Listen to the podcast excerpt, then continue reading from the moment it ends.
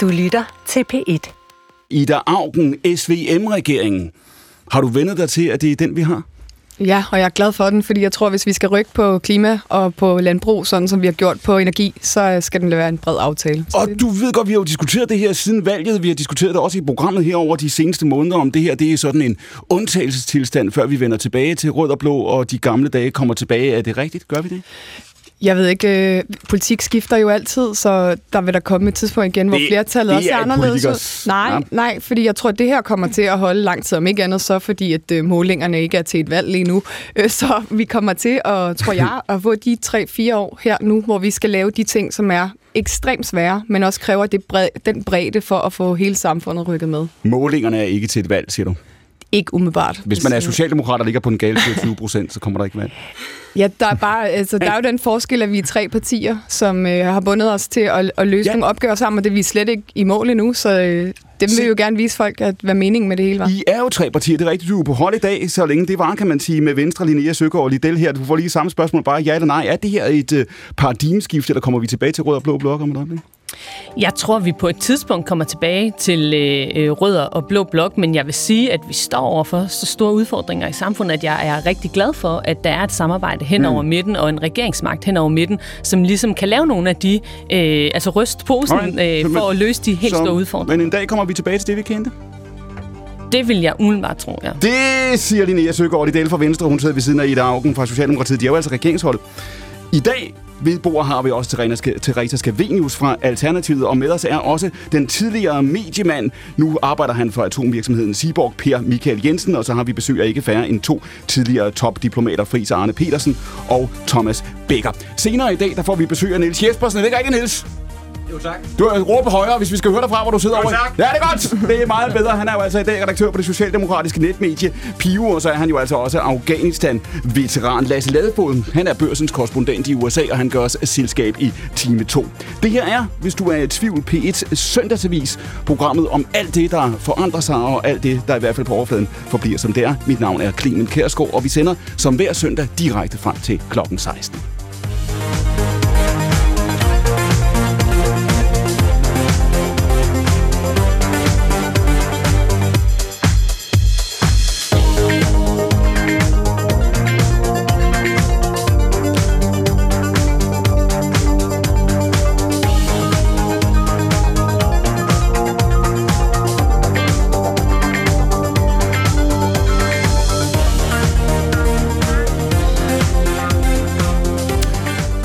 Og så er det jo altså ikke bare, som jeg sagde før, en enorm meget smuk pinsesøndag, men også noget, der kan gå hen og blive en historisk dag, i hvert fald i Tyrkiet.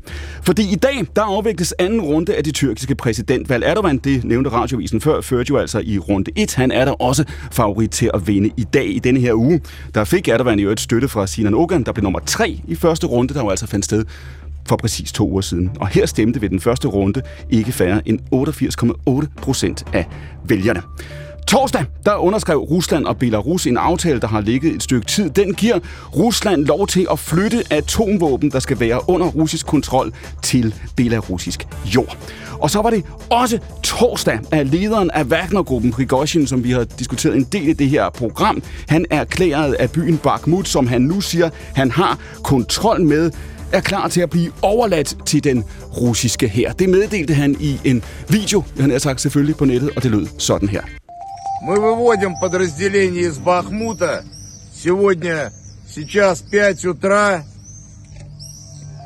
25 мая до 1 июня основная часть I skal forestille jer her, Prigozhin selvfølgelig i camouflagetøj under åben himmel, og han lovede også, at Wagner-gruppen er klar til at komme herren til undsætning, hvis det bliver nødvendigt. I øvrigt så kaldte han til sidst to af sine soldater hen foran kameraet for at understrege det løfte, altså at man ikke svigter sine russiske kammerater. Wagner-gruppen vil, siger han i videoen, være ude allerede per 1. juni, og det er jo altså, hvis du ikke har kalenderen ved siden af dig, i løbet af ganske få dage.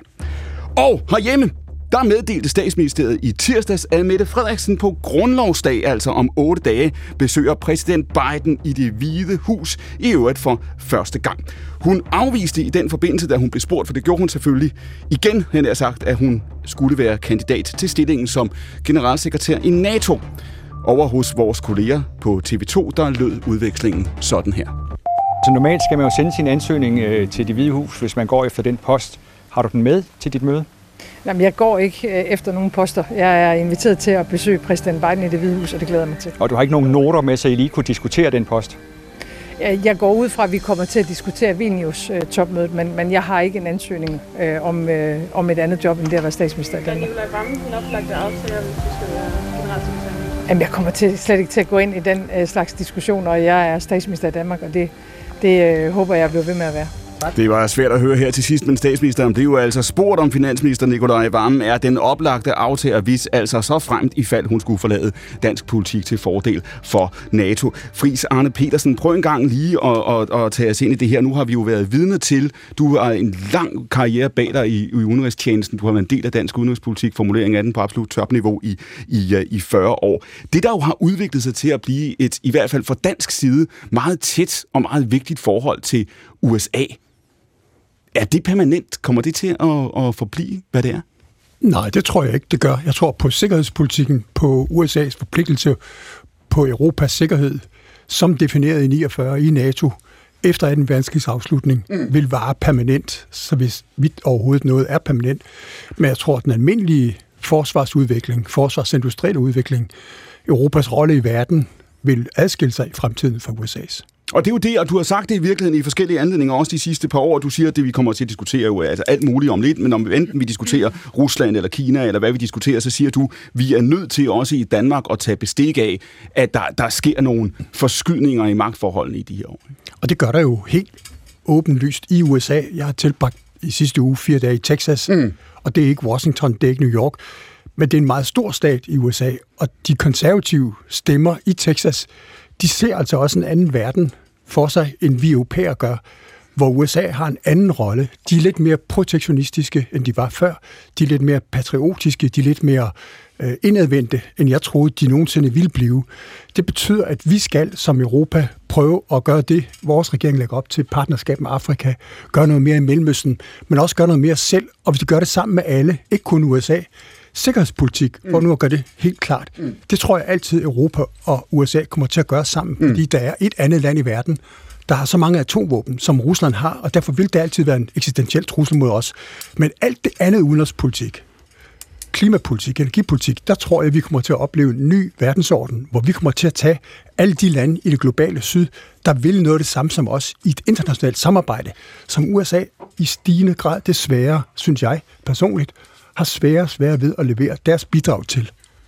Du har jo haft stort set de vigtigste poster, man kan have i dansk udenrigstjeneste, også da du var ambassadør. Jeg spurgte dig, før vi gik i gang for lidt siden, hvis jeg skulle udnævne dig du ambassadør i morgen. Hvor vil du gerne hen?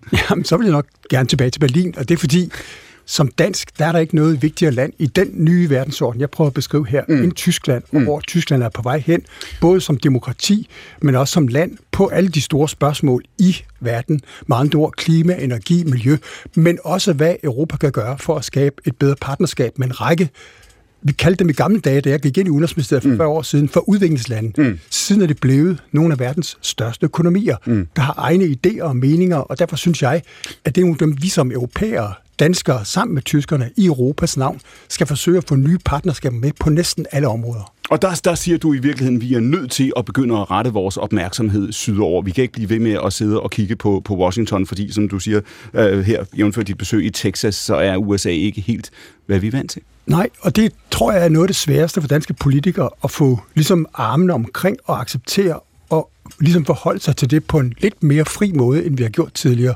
Jeg siger jo ikke, at vi har været en dækkende hale øh, for USA's udenrigspolitik. Lammehale. Men vi har nok lyttet rigtig meget til, hvad Washington gjorde, og for Tyskland, men mm. også for Frankrig og for mange andre europæiske lande, der er det i dag i stigende grad nødvendigt, at USA tager os alvorligt, også os europæere. Altså en dialog, ikke bare noget med, at de gør, som de synes, af amerikanske indrigspolitiske og udenrigspolitiske grunde, og så skal vi følge efter. Og der er Kina-politikken jo et af de største og bedste eksempler. Amerikanerne tager det jo for givet, at vi gør, som de vil. Mm. Problemet er bare, at den amerikanske kongres og den amerikanske præsident definerer i stigende grad amerikanske nationale interesser, og tror, at vi europæere har de samme. Det har vi altså ikke. I det Augen er det grundlæggende rigtigt, har Friis Arne grundlæggende ret i at sige, at det kan godt være, at vi har vendt os til at se mod Washington. Det kan godt være, at vi lige i øjeblikket følger meget med i den her mulige situation, karriere øh, frem situation omkring Mette Frederiksen, men altså på det lange sigt, og det lange sigt er her faktisk nu, der er det Berlin, vi skal se på. USA, tror jeg, i lang tid vil være vores vigtigste allierede, og ikke mindst det sikkerhedsgrund. Altså, fordi vi har jo ikke i Europa andre end Frankrig, der for alvor har en stor her. Finderne kommer ind nu. Mm. Øh, men det er jo ikke før, at, øh, at Tyskland øh, får bygget noget af det op, de kan, før Europa kan stå og, og, og sige, at det bliver mindre vigtigt. Men det er klart, at Europa, det kan man også se, det gør Danmark også i dag. Vi retter os jo meget mod et land som Indien, og Indien er ekstremt afgørende i klimasammenhæng, fordi det er Indien, der nu står over for den samme vækst, som Kina har gjort. Men, men, og derfor er det det vigtigste sted, vi på klimaområdet kan gøre noget, det er at sørge for, at deres udvikling ikke bliver altså bliver, ligner den kinesiske. Men i noget, i noget, der ligner nu 25 år i dagen, der har vi jo set skiftende danske regeringer, i øvrigt også Socialdemokratiet, jo, som altså, ved enhver tænkelig lejlighed har sagt, vi, vi, vi står så tæt på USA, som vi overhovedet kan komme. Øh, vi ønsker at være øh, vanvittigt gode allierede med amerikanerne. Vi så senest det kun et år siden øh, en dansk regering, der inviterede amerikanske tropper øh, til Danmark. Øh, det var øh, lige før afskaffelsen af, af forsvarsforbeholdet. Ikke? Øh, hvad, hvad, hvad er spørgsmålet her i dagen? Fordi når Friis Arne siger, vi kan ikke blive ved med, han er sagt, at tage bestik af, hvor amerikanerne går hen og, og følge med. Vi er nødt til at se mod Berlin i stedet for. Hvad svarer så? Men det er det ikke et enten eller. Altså, vi skal bevare den meget, meget tætte alliance til USA, mm. øh, fordi det er helt afgørende for os. Men vi er jo samtidig med at bygge, ved at bygge en stærkere europapolitik øh, i, i det hele taget. Der er ikke længere tale om, hvad vi skal spare osv. Der er faktisk tale om, hvad vi kan bygge op i Europa på teknologi, på forskning, på grøn omstilling, på os øh, forsvar for så vidt. Så der er jo to ting i gang. Altså det at afskaffe forsvarsforbeholdet var jo også en måde at styrke EU ind i NATO.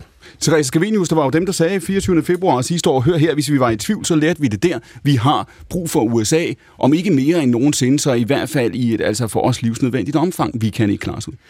Øh, vi kan ikke klare os uden et øh, stærkt demokratisk USA. Udfordringen er, hvis de politisk ændrer sig så meget, som de har gjort. Mm. Øh, men i Europa og især i Danmark har vi jo ført den her sådan naive sikkerhedspolitik, hvor vi troede, vi kunne løse alting med markedet, og hvis vi solgte ud af en hel masse. Øh, nu står vi her sådan ret afskallet og har ikke mange allierede øh, i en meget geopolitisk kompleks situation. Og så har vi haft en meget øh, negativ sådan, europapolitik, der har gjort, at vi har ikke været med til at styrke EU de sidste mange år. Nu har vi brug for et stærkt EU, og EU er bare ikke helt så stærkt, som det burde være, og det har vi jo selv været med til at underminere, og det er ret tragisk, for nu står vi i en meget, meget svær situation, som bliver svær at løse. Men øh, EU er selvfølgelig her det bedste kort, men der, det kræver en, en helt anden skifte, end det, som Ida Augen lige snakker om, og en erkendelse af, hvor dårlig vores europapolitik er, og stadigvæk er det. Linnea Søgaard, i Daily Team 2, der skal vi jo tale om USA, vi skal tale om, om Ron DeSantis, der jo altså nu formelt har meldt sig ind i præsidentvalget. Vi skal, vi skal, vi skal diskutere, hvad situationen er derovre, men, men det, som Friis Arne siger, det er, at han siger, på de langsigtede udviklinger, dem, der ligger nedenunder, også om det skulle blive Trump eller Biden, der var præsident igen om, om halvandet år. På de langsigtede udviklinger, der glider vi væk fra USA, og der kommer Europa til at glide tættere på hinanden. Er det rigtigt? Jamen det tror jeg sådan set er øh, helt rigtigt, og jeg synes også, at det er vigtigt, at vi øh, i EU styrker vores øh, samarbejde. Mm. Øhm, og, og vi kan jo se de tendenser, der er i befolkningen i USA, altså det, det, kan vi, altså det er jo uden, udenom vores øh, kon- kontrol, så jeg tror, at det er øh, meget væsentligt, at vi fra politisk hold fokuserer på, hvordan vi styrker det øh, samarbejde, vi har, forpligtende samarbejde, vi har i, øh, i, i EU. Og, øh, Ja, undskyld. Nej, men nu så, vi, vi oplevede jo, at da Trump var præsident i, øh, i, øh, i fire år, der oplevede vi jo også danske politikere gå ud og i, i talesætte, øh, kan man sige, en, en skepsis, du siger det, nu siger mm. Therese Scavenius før, hvad er det egentlig for et, for et USA, vi er allieret med? Øh, hvis Trump bliver genvalgt, ser du så Danmark fortsætte en tæt alliance med USA? Ja, det gør jeg sådan mm. set. Jeg mener ikke, at, øh, at der er en vej øh, for os, hvor vi ikke ser øh, mod USA og prøver at have det partnerskab, vi kan have med USA. Men det er klart, hvis Trump bliver, bliver kommer tilbage, så er der nogle andre ting, vi måske, eller nogle ting, vi måske ikke kan samarbejde så, så tæt om, nogle andre ting, vi skal samarbejde om. Og der, der er det jo væsentligt, at EU som blok står sammen globalt. Og der mener jeg jo også, at altså, grunden til, at vi, vi er en magtfaktor i EU er jo hverken fordi vi har mange mennesker, eller fordi vi har nogle særlige øh, militærkapaciteter. Det er jo fordi vi er en økonomisk magt, fordi vi har et effektivt indre marked, og det tror jeg, vi også skal bruge nogle kræfter på, og øh, ikke, ikke lave det der tætte spænd, øh, spænd af, af detaljregulering, som vi er i gang med, men, men også finde ud af, hvordan kan vi skabe et øh, konkurrencedygtigt EU, for det er altså derigennem, at vi har indflydelse. Per Michael Jensen, det kan jo synes her, som om, at vi i løbet af, jeg har sagt, få måneder, i hvert fald få år, er, er røget fra en verden til en anden. Vi er fra den verden, hvor vi sådan set følte, at vi havde meget godt øh, øh, tjek på det, og vi følte, at, øh, at øh, vi ligesom vidste, hvor verden bevægede sig hen til at være en verden, hvor vi efter Ukraine-invasionen her de sidste halvandet år agerer på en anden måde. Vi tænker defensivt, vi tænker i, i problemscenarier, øh, og vi er ganske enkelt, tror jeg, ængstlige på en måde, som, øh, som de færreste mennesker var øh, øh, for få år siden. Er, er det fordi, vi er blevet overrasket over nogle af de problemer, vi står overfor, eller er det et mere grundlæggende skifte, Tone? Der er flere ting i det, jeg, jeg, og, jeg, og du nævner faktisk selv en del kodeord. Altså går vi fra en verden til en anden og ny verden? Det tror jeg faktisk ikke, men vi går fra en verden, som vi havde forholdsvis godt overblik over, mm. til en verden, der består af masser af små miniverdener.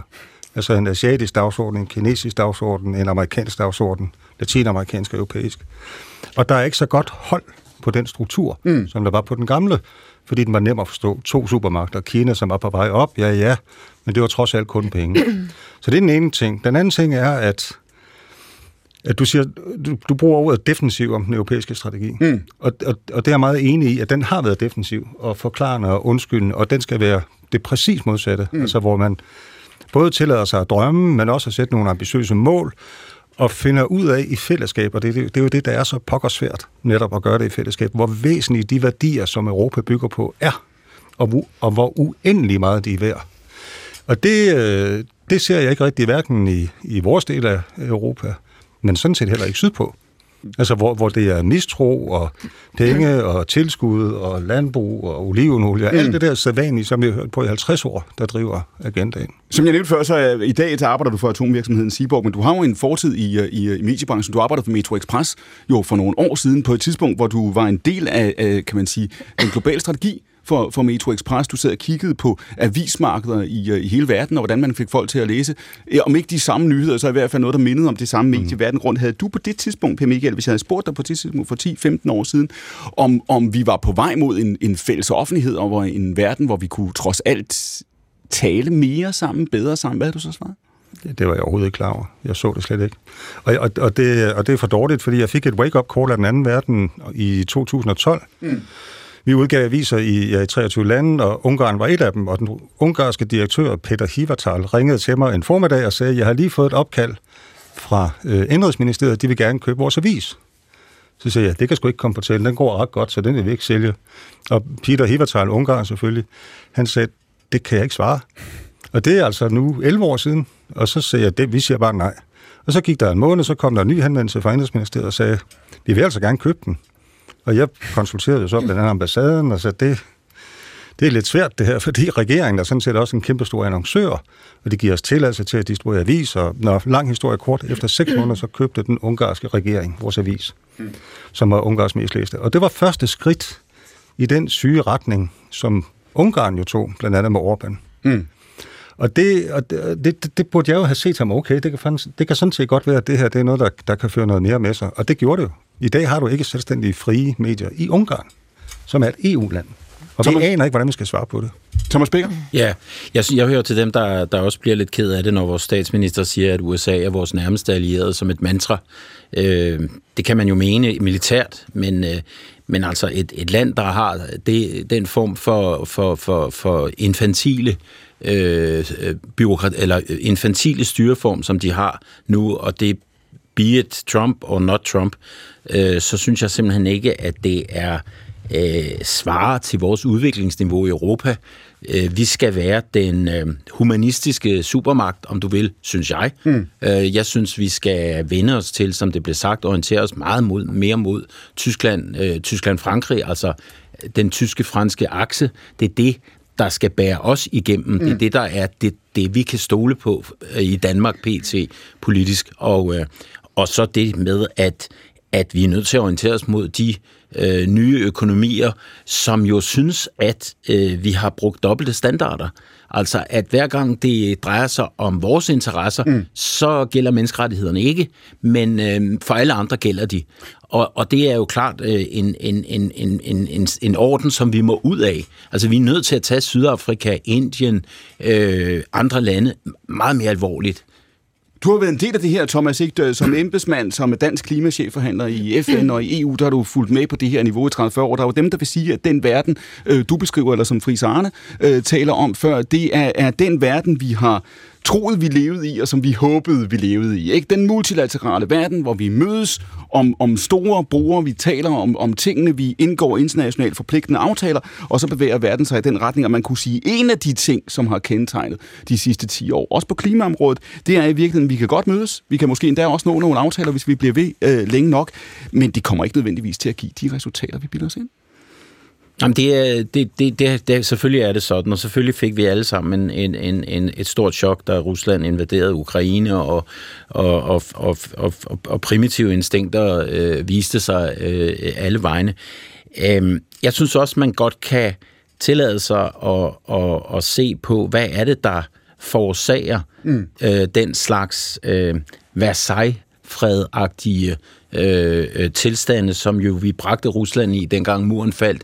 Altså, vi sendte røverkapitalister og Verdensbanken ind til at privatisere det hele, sådan som man rev et samfund ned, og i dag sidder vi med en revanchistisk diktator, som, som vil have hævn, mm. og som vil hævne det, som Vesten begik mod ham dengang.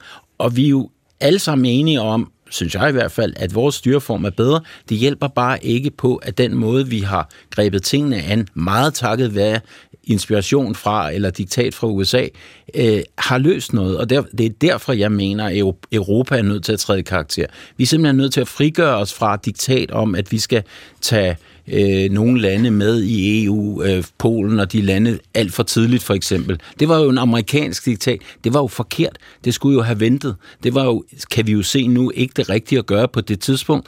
Øh, man skulle have øh, forlangt en meget større øh, modenhedsgrad i de samfund, før man optog dem i EU osv. Så, videre. så ja, der er sådan set, jeg elsker USA. Der er ikke mm. noget modsætningsforhold. USA er bare ved at udvikle sig i en retning, som ikke er i vores, altså Europas interesse, synes jeg. Så du siger i virkeligheden, at vi begik altså to fejl, både i forhold til, altså hvor hurtigt vi udvidede øh, EU og på hvilke vilkår det, det kørte, men også siger du i forhold til Rusland. Ja, bestemt.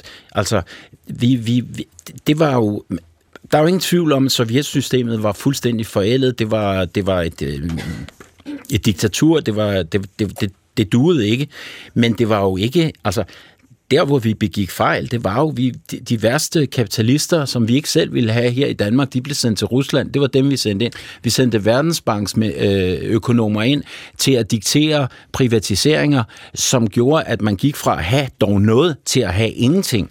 Og, og, og det er en gentagelse af Versailles-freden, synes jeg, historisk, som gør, at man... Øh, som dag, var fredslutning? Ja, ja som, gjorde, som var fredslutning i Versailles, som gjorde, at der sad, øh, der sad en, en, en kæmpe følelse af hævn i det tyske folk, og som åbnede vejen for nazismen, og jeg synes, den parallel er, er, er meget, meget, meget, meget tydelig. Er det, er det rigtigt, Friis Arne? Fordi du sad jo ikke langt fra, fra, fra den rolle, som Danmark spillede i det, i den udstrækning, vi, vi havde ind på det tidspunkt. Det gik vi i Vesten en fejl i forhold til, hvordan vi håndterede Rusland, så på Rusland i 90'erne? Det kan man jo godt sige, at man kan se nu. Men jeg vil gerne have lov til, lad mig citere Angela Merkel, da hun blev angrebet efter at være trådt tilbage som tysk kansler for at føre den naiv og fejlslagen tysk Ruslandspolitik, hvor hun siger, at hun aldrig vil undskylde eller bortforklare, at hun gav diplomatiet og samarbejdet med Rusland, selv med Putin, en chance. Det er så ikke lykkedes, men det kan man ikke rigtig, synes jeg, give Tyskland eller Europa skylden for, eller USA for den sags skyld, at det ikke lykkedes. Jeg er sådan set en af dem, der måske har gjort hele min karriere på at tro på EU og NATO's østudvidelse. Jeg tror, det har stabiliseret hele Europa efter en verdenskrigs opdeling. Jeg tror, det var sundt og rigtigt. Jeg kan sagtens se problemerne i både Ungarn og Polen med europæisk retsstatsnormer, og jeg synes, det er dybt tragisk. Men det viser, hvor stort Europa er blevet, og hvor svært det er Alligevel tror jeg på, at det den nuværende regering vil med østudvidelsen på Balkan, mm. altså dem vi var i krig med i 90'erne, mm. Serbien, at, at, at Moldova, Georgien skal have et perspektiv. Hvorfor skal de have et perspektiv? Fordi de politiske partier i de lande skal have mulighed for at sige til deres vælgere, at vi kan blive lige så godt stillet som de europæiske lande, hvis vi transformere vores land til noget andet, til en høj europæisk retsstat og et markedsøkonomisk samfund. Det perspektiv er det rigtige. Jeg er da ked af, at Rusland er blevet den aggressive stat, de er. Mm. De har været undervejs i mange år. Men der har Europa og USA i dag ikke andet, når Rusland er blevet det, de er, end at prøve at opruste, afskrække Rusland fra alle mulige fremtidige aggressioner, og så holde NATO så stærkt, som det overhovedet kan være. Og det er det scenarie, du ser, Friis Arne. Du siger, at vi skal udvide øh, EU, også NATO. Ja. Er det en god idé, Thomas? Fordi du, før siger du, det var en fejl at gøre det i sin tid. Skal vi gøre det nu? Det har jeg ikke forstand på. Det, det, det, det, det kan jeg ikke vurdere. Jeg er meget enig med Fris, øh, sådan set. Øh, jeg, jeg tror bare, at man øh, skal gøre det ud fra en et europæisk ønske. Mm. Altså man skal, man skal vurdere, hvad er i vores interesse, vores egen identitet. Altså hold op, vi er 500 millioner mennesker, vi er mm. det højst udviklede sted i verden. Vi har formentlig de, øh, de mest øh, udviklede, altså teknologier samlet set. Vi, vi har altså ikke noget at skamme os over, og vi behøver ikke en storebror til at fortælle os, hvad der er i vores interesse. Og apropos den storebror, jeg spurgte dig, øh, Thomas Becker, lige før vi, øh, vi gik på, øh, hvilken, hvilken betydning vil det få, at præsident Biden jo i december meldte ud den her Anti-Inflation Act, IRA, med den pussy forkortelse, som jo altså også er, den er mange ting, den er også en grøn øh, øh, pakkeaftale. Jeg spurgte dig, om det er en game changer i forhold til, om det her det er øh, USA's storebror, der stempler ind i øh, klimakampen? Hvad svar? Ja, det tror jeg det bestemt det er. Hvis, du, hvis, man, hvis man ser det kynisk set fra klimaets øh, synsvinkel, så er det et absolut øh, øh, den vej, man skal gå. Det, er, det har givet et kæmpe boost i Amerika for vedvarende energi, kommer til at give investeringer, øh, og det vil også være nødvendigt for, at USA overhovedet kan, kan nå sit selvpåtagende klimamål, som altså er øh, 50 procent i, i, øh, i 2030, sammenlignet med 2005. Ikke? Øh, så, så på den måde, men set fra en øh, global synsvinkel, mm. en, en, en handelspolitisk synsvinkel, så er det jo utøj, at man laver unilaterale øh, regler, hvor man bare, øh, hvor det tillader sig, at man, at man supporterer sit eget, sit eget erhverv. Så jeg vil nu sige, og det er, jo, det er der efterhånden ret mange, ja, der det er gør. Jo, det er jo det, og så er vi lidt tilbage til det, som Per Michael sagde før. Du, per Michael sagde det med, det med, vi lever i en miniverden, og der er en kinesisk verden, et kinesisk internet, der er en, en amerikansk verden. Men lad os lige prøve at holde fast her, Thomas, fordi du siger, det er et paradoks for os i Europa, at Biden laver den her. Det er jo også en, det er en grøn pakke, det er også en statsstøttepakke, det er en mange ting øh, øh, pakke, han har fundet på. Ligger der i det, du siger før, Thomas, at, at, at øh, Europa skal sige, vi skal ikke vente på amerikanerne, vi skal bruge den befolkning, vi har, det marked, vi har, til at være mere offensiv på den grønne dagsorden? Ja, absolut. Altså, jeg mener, at Europa, det eneste svar, der er fra Europa til over for IRA, det er at gøre det samme. Mm. Øh, og der må man sige, at i visse situationer, og nu, nu er der altså en, en, en global klimakrise, som er temmelig, øh, temmelig reel. Mm. Altså, se Spanien, der er ved at tørre ud, se de tyske oversvømmelser. Altså, det rammer os nu. Så der må man jo ikke lade en handelspolitisk filosofi stå i vejen for, at man rent faktisk gør noget. Så, øh, og, og det er klart, at hvis Tyskland, Tyskland er jo det mm. store problem i Europa pt, mm. fordi de udfaser atomkraften, altså på CO2. Mm. Det, de har de største problemer sammen med Irland og Malta, men det batter jo ikke noget. Hvis, hvis de skal kunne nå et 2030-mål, så skal der ske Altså mm. helt eksorbitante ting. Og det vil for det... eksempel statsstøtteregler kunne hjælpe med. Vi vender tilbage til det med atomkraften lidt, Therese Scavenius. Lad mig lige høre her. Der er jo dem, der vil sige, hør her, det er det her, der kommer til at afgøre planetens skæbne. Det er, hvad, hvad Kina gør, det er, som Thomas Becker siger nu, det er den pakke, som amerikanerne har lavet, det er, hvad EU gør. Hvad vi gør i Danmark, om vi går en lille smule hurtigere frem eller langsommere frem, det spiller faktisk ingen rolle. Hvad svarer Jamen, det kommer der til at have en uh, indflydelse, det er jo amerikanerne gør, men man skal bare huske på, at det er jo primært uh, industripolitik. Det er jo primært handler om arbejdspladser, det handler om vækst, det handler primært om den samme eksisterende sådan, måde at tænke økonomi på. Mm. Øh, og at vi så forsøger at lave et udmodspil her i Europa, er en rigtig god idé, netop fordi vi har en udfordring. Vi mistede vores solcelleindustri, så vi kan også risikere at miste vores vindmølleindustri til kineserne, hvis vi ikke ligesom laver nogle regler, der gør, at det faktisk giver mening at, at, at, at støtte dem. Så det synes jeg er en rigtig god idé. Det er bare ikke klima klimapolitik, for man skal huske klimapolitik på, det er udfasning af sorte energikilder, ikke kun indfasning af de grønne. Vi er i det afgivet et godt stykke øh, ned ad den årrække, som FN for ikke så forfærdeligt mange år siden stillede op og sagde, at der var godt og vel 10 år til at nå det her for at undgå øh, halvanden grad stigning på, på global plan. Når vi det? Der er jo ikke noget, der tyder på lige nu, at vi når det. Altså, vi skyder mod 2,4 grader globalt set, men man kan sige, øh, Vi i Europa når vores klimamål. Altså, Europa har jo lavet den største lovgivningspakke på over 4.000 sider, Fit for 55, og øh, de har lige fra- lavet fremskrivning på det, der er aftalt, og der når Europa 57 procent, så vi er faktisk en mulighed for at gå ind og lægge yderligere pres på de andre lande, og vise det, her kan lade sig gøre. Og jeg kan ikke andet end at glæde mig over det her kapløb. Altså, jeg kan da også se, hvordan det her vækker folk i Bruxelles, når Mm. USA går ind og laver det her IRA. Man må også give den nuværende kommission med von der Leyen, at hun har faktisk sat klima højere, end nogen tidligere kommissionsformand har gjort. Og det spiller en kæmpe rolle ned igennem systemet. Digitalisering og grøn omstilling har været hovedmålet for alle de stimuluspakker, der har været efter corona og igen her øh, ved krigen. Så, så det er et EU, der ranker ryggen. Jeg synes, det er meget trist at høre, hvor mange ved det her bord, der faktisk taler EU ned. Ikke mindst man- man... Teresa Scavenius.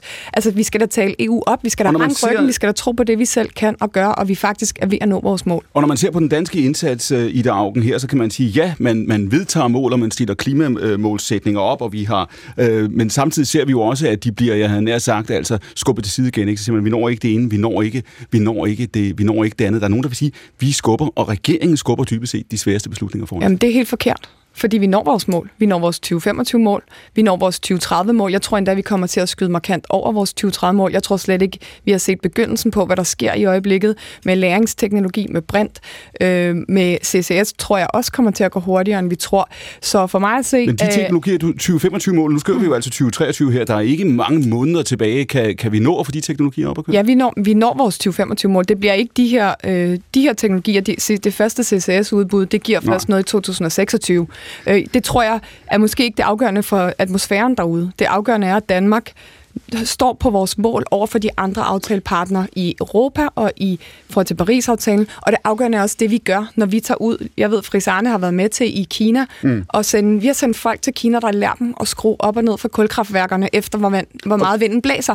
Det, det, det reducerer mere CO2 med de tre embedsmænd end hele Danmarks øh, egen klimaomstilling. Så vi skal huske hele tiden at gøre noget herhjemme, som resten af verden kan gøre os kunsten efter. Er det rigtigt, Therese Scavenius? Lad os bare starte der. Når vi vores 2025-mål, vores 2030-mål? Øh, ikke ifølge Klimarådet, og i for- forhold til alle mulige andre eksperter, så man kan jo spørge Ida Augen, hvad er det, hvad er det hun, hun baserer den her tro på, at vi når vores mål? Lad os lige Jeg få et svar. lige- Øh, før ja. vi går videre, lad os lige få et svar på det. Ja, vi øh, har selvfølgelig øh, de ypperste myndigheder i det her land, som selv lægger hovedet på blokken på de beregninger, der er. Man kan godt prøve at skabe mistillid, og man kan også misbruge Klimarådet. Jeg vil faktisk gerne lige diskutere Klimarådet, for jeg lavede klimaloven sammen med øh, den daværende minister. Vi lavede et setup, som faktisk havde til formål, at vi skulle have nogle pryl hver eneste februar-marts måned, så der kunne blive sat penge af i Finansministeriet Mm. senere på året for at løse det. Det har været hvert år, og I bliver ved med her i pressen at sige, at vi bliver dumpet. Og Klimarådets formand prøver at stå og sige, at det er ikke karaktergivning. Vi peger på de steder, hvor I ikke er helt på vej. Og i den her rapport Men fra det- Klimarådet, der siger de faktisk, at nu har vi anvist vejen til 2030. Så alt det der forkerte, der bliver sagt Altså, i den er- her debat, ja. fordi man gerne vil skabe Øh. mistillid, det synes jeg simpelthen er dårligt for Danmarks klimapolitik, og det kan skabe en masse splittelse i vores samfund, som kan skabe amerikanske tilstande. Fortolkede Så jeg du- synes lige, man skal holde sig lidt Fortolkede på... du øh, Klimarådets årlige evaluering i Daugen der tidligere i år? Fortolkede du Klimarådet sådan, at de sagde, at I er på vej, og I har anvist vejene? Ja, jeg forstol- fortolker Klimarådet. Det står i Klimarådets rapport, at vi har vist vejen til 2030. Jeg kan lige klarificere, der hvad der er, og, og jeg vil sige, det var sådan, det var sat op. I, der er lavet en film om det her, hvor Dan og jeg sidder og snakker om, ja, vi skal lave Klimarådet for, at de hver eneste år kan hælde os lidt ned ad brættet. Det er faktisk en af de stærkeste mekanismer, vi har sat op politisk endnu. Det er lige præcis den model for, at vi skal måles øh, af nogle andre end regeringen. Alright, og det nu- er, de siger det igen og igen, det er ikke karaktergivning. De peger på det, der skal gøres. CO2-afgift på landbrug, den er vi på vej med. Det er jo en dybt kritisk rapport, og der står så et sted i den her sætning netop, at, man, at de er imponeret over, at regeringen for første gang faktisk har anvist en vej. Men det, de mener med det, er fordi i andre på tidligere har man ikke engang anvist an, vejen, og derfor er der den her ene sætning, som alle, inklusive klimaministeren, klamrer sig til. Men det er lidt ligesom at djævne, der læser Bibelen. Vi må bare forholde os til konklusionen i rapporten. Vi når ikke målene, og målene lever ikke engang til optag af prisaftalen. Og jeg synes bare, at vi skal have en ærlig samtale. Det jeg inviterede jeg også til før, inden programmet startede. Det handler jo bare om at sige, ja, jeg er da sikker på, at de her gode mennesker i dagen blandt andet, øh, også er rigtig frustreret over, at vi ikke når dem, og det er der rigtig mange gode forklaringer på. Jeg kan se rigtig meget, hvordan systemet er meget, meget, meget dysfunktionelt, så jeg begynder faktisk med at forstå, hvorfor det ikke sker, og hvorfor den her regering slet ikke kan finde ud af at gøre det. Men jeg synes bare, at det, det er ærgerligt, at man så handler om, at det skal være de her følelser, som klimaministeren også kommer med. Jeg synes, vi bliver nødt til at forholde os til fakta, og så snakke om, at vi kommer ikke i mål, og det er det status. Man kan, jo enten, jamen, man kan jo enten bruge sit politiske liv på at sætte sig på sidelinjen og sige, at alle andre er nogle idioter. Eller man kan bruge det til at sætte sig ind ved bordet. Det er sådan, jeg arbejder, det er sådan, Socialdemokratiet arbejder, og få de her ting til at ske. Man skal huske alt det, der ligger bag de flotte tal. Det er jo et elsystem, hvor man skal have puttet, altså vi over 100 milliarder har vi nu puttet ned i vores elnet, mm. øh, hvor man skal have en brintinfrastruktur på plads, hvor du skal have styr på ejerskabet, hvor man skal have forbindelseslinjer til Tyskland, mm. hvor man skal have økonomien på plads, så det bliver finansieret. Okay. Alt det der, det er det, som for Teresa Scavenius, hun er ligeglad. Hun sidder bare og siger, at der ikke bliver lavet klimapolitik. Og det er simpelthen, det er simpelthen det, der ikke er ærligt. svare på det? Uh, dyb indånding alle sammen. Ja. I rapporten, der skrev Klimarådet følgende, Klimarådet har i en samlet afvejning vurderet, at regeringens klimaindsats indsats ikke anskueliggør, at 70% målet i 2030 nås. Nej, de skriver, at vi har vist vejen. De har ikke anskueliggjort, det er jo sådan en teknisk diskussion. Klimarådet har i en samlet afvejning vurderet, at regeringens klimaindsats ikke anskueliggør 70 Ja, det er med de nuværende initiativer, som øh, nu kan jeg måske lade Linnea svare, som faktisk sidder som klimaoverfører. Og, Men lad os lige, lad os lige holde fast i dagen, fordi en ting er, øh, hvad, hvad I mener, og hvilke forventninger du har til, øh, til teknologien. Altså, du fastholder, du læser Klimarådet sådan, at de siger, at, at hvad, I hvad godkendt blåstemplet? Hører du det nej, sådan? Nej, men det har jeg jo lige sagt, at det, det skal de jo nærmest ikke gøre. Deres opgave er faktisk det modsatte. Men når vi får CO2-afgiften på plads, de er jo i tvivl om, vi er uenige om, hvor langt ja. kommer vi med CCS. De er uenige om, hvor meget kan vi få ud af pyrolyse, hvor meget kan vi få ud af nitrifikationshæmmer i landbruget, hvor meget ja. vil CO2-afgiften give. Der er nogle faglige diskussioner, men de har, nu havde du den anden sætning lige før, de er imponeret over, hvor meget der er sket de sidste 3-4 år, og at vi faktisk har anvist vejen. Og det er det, der er vores opgave, hver eneste år at komme tættere på. Becker? Ja, jeg synes, jeg synes det underliggende, det, det, de under, den underliggende politik øh, måske er meget mere interessant. Det der med, med, med to, 25-målet og 30-målet, altså øh, det vi snakker om allerhøjst øh, 5 millioner ton øh, fra eller til. Hmm. Øh, det, regeringen er på den rette vej. Danmark er på den rette vej, efter min opfattelse. Der, hvor regeringen øh, jeg vil sige nærmest, øh, og, og en hel del andre øh, politikere ikke er på rette vej, det er jo det, at der er, vi glemmer alle sammen, at man fastsætter et mål i 2030 på baggrund af en vej dertil. Altså, det er jo ikke matematik på den måde, at i 2030 skal vi have nået 70 procent i forhold til, til 1990. Mm. Det ændrer sig jo det, må, det kommer jo til at ændre sig mm. ved det efterfølgende mål, hvis ikke vi har lavet reduktioner nu. Altså, det er jo af, afgørende er, hvor meget udleder vi på vej derhen. Øh, og hvis vi ikke gør noget der, så har vi et problem. Og, og der vil jeg gerne lige, vent lige lidt, der vil jeg gerne lige tage fat i to uløste problemer. Og det synes jeg faktisk er uløste problemer, både Ida og Linnea. Og det er landbruget, og det er transportsektoren. Mm. Det er uløst, og I har ikke løst det, og I har ikke taget fat. Det er simpelthen to sektorer, som er statsunderstøttet, og som hver gang de skal lave et tiltag, så rækker de hånden ud og siger, at der skal finansieres en til en. Og ingen andre sektorer i samfundet kan tillade sig at gøre det. Kraftværkerne har stået for, kommunerne har stået for, industrien har taget deres part. Landbruget har ikke taget den reduktion, og, og, og er slet ikke på vej til at tage den reduktion, Lige som det skal. Jamen, det er sådan set øh, enig i. Altså, når vi ser på øh, de danske udledninger, så er det jo landbrug og transport, som er øh, de store knaster, og øh, transporten, der kender vi, altså der har vi jo sådan set løsningerne. Øh, vi har teknologierne til øh, at dekarbonisere transporten. Vi mangler stadig noget udvikling over i landbruget, fordi at øh, du udleder, når du vender jorden og øh, kører og grise, det biologiske udledning og sådan noget. Så det er jo helt rigtigt. Der er et kæmpe problem her, øh, som vi skal løse. Altså det er vi jo nødt til, også fordi at der kommer jo nogle EU-mål, som presser os på netop de her sektorer. Jeg sad nede i Bruxelles, da vi forhandlede den store klimapakke. Jeg sad sammen med øh, Margrethe Augen og forhandlede øh, byrdfordeling, som sætter øh, kli- nationale klimamål til alle EU-lande på netop de her sektorer, og det kommer til at presse det danske 2030-mål, så jeg tror også, at vi kommer til at se ind i, at vi bliver nødt til at reducere mere end de 70 procent, fordi det kommer EU-regulering, som presser os, og det øh, må jeg bare sige, der mærker jeg, der at der er en bred politisk vilje så det, du siger i til at finde de løsninger. Men hvis, hvis du har ret i det, så siger du i virkeligheden også, at Danmark er ikke frontløber. Danmark er ikke i front. Nej, fordi du skal huske på, at de klimamål, som øh, vi får fra øh, EU, også øh, ser på, hvad har man, øh, altså hvor langt er ens økonom, øh, økonomi i, i dag. Altså du mål, får et klimamål alt efter, hvor langt du er. Mm. Bulgarien har et klima, får et klimamål på 10% vi får et klimamål på 50% på de her sektorer sektorer, ikke? Landbrug og, og men, ikke, men ikke desto mindre, jeg siger bare, hvis der er nogen, der forestiller sig, at vi går foran, så siger du nej, i virkeligheden, så kommer vi til at stå over for EU-krav, der kommer til at sætte på det. Ja, men, men altså, du skal huske på, at vi har jo et meget højere EU-mål end, end alle andre det var lande. Skal vi så... værsgo? Øh, problemet er, at vi var rigtig gode til at bygge vind i for mange år siden, og nu har det, som Klimarådet for nogle år siden sagde nu, at omstillingshastigheden på vores grunde omstilling falder og falder, og nu tror jeg nærmest, den er sådan gået helt i stå. Der bliver ikke bygget vindmøller overhovedet lige i øjeblikket. Øh, og det er jo det her problem ved, at øh, vi har nu haft en ny regering, der er ikke sket noget klimapolitisk det sidste halve år. Vi har en affaldslov, som bliver stemt igennem, som ikke leverer på klima, som den skulle. Det bliver en sort affaldslov. Vi har en regering, som hiver mere, skal hive mere gas op af Nordsøen. Så vi står i minus, minus, minus efterhånden. Og så er det bare lidt sørgeligt, at vi ikke kan have den samtale. For så kan vi sige, at opgaven bliver hele tiden større. Det er ikke noget med, at de her mål, jeg er sådan set enig meget af det, som Thomas siger. Det handler selvfølgelig ikke specifikt om de her mål. Det er sådan nogle punktmål, der er blevet lavet, som i virkeligheden slet ikke er relevant. Jeg synes, man skal kigge på Paris-aftalen og se på vores øh, CO2-budget, og se, hvor meget der er plads til. Og der er vi har en anden rapport fra Klimarådet netop vist, at der er vi heller ikke i mål. Så vi står over for det her med, at øh, vi må nødt til at erkende, at øh, der bliver ikke lavet klimapolitik i det her land her.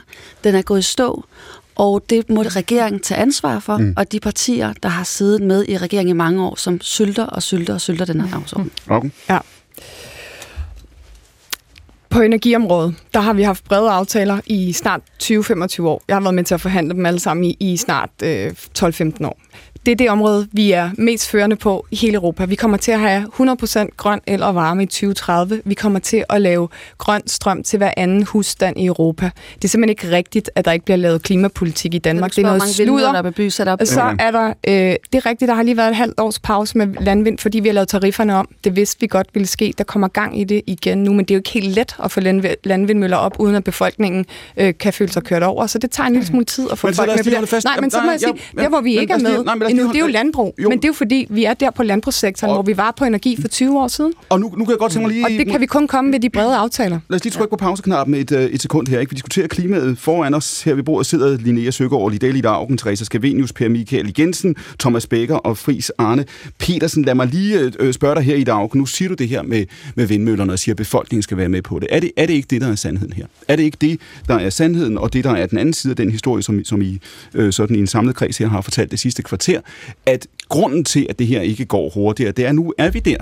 Nu er vi der, hvor der skal afgifter på. Nu er vi der, hvor oksekød bliver dyrere. Nu er vi der, hvor det her det får konsekvenser. Det får konsekvenser for folk, som oplever at bo uden for de store byer og har købt benzinbiler, som de ikke har tænkt sig at udskifte. Det er der, vi er. Det er det, der er grunden til, at det her også er øh, politisk svært. I ved i virkeligheden godt, hvad I skal gøre, men I tror ikke, at vælgerne er med på det. Jeg tror, vælgerne er med på den. Altså jeg, vil, jeg kan ikke se andet end, at danskerne er fuldstændig med på det her, og det er helt afgørende, at vores samfund ikke går på midten i de her år, når vi gør alle de ting, vi gør.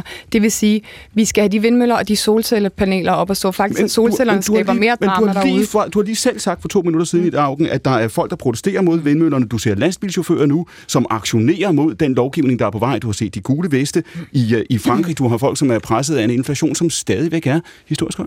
Ja, og vi rystede jo ikke på hånden med de lastbiler. Vi gik videre, da det var svært, og det samme kommer vi til at gøre på CO2-afgift på landbruget.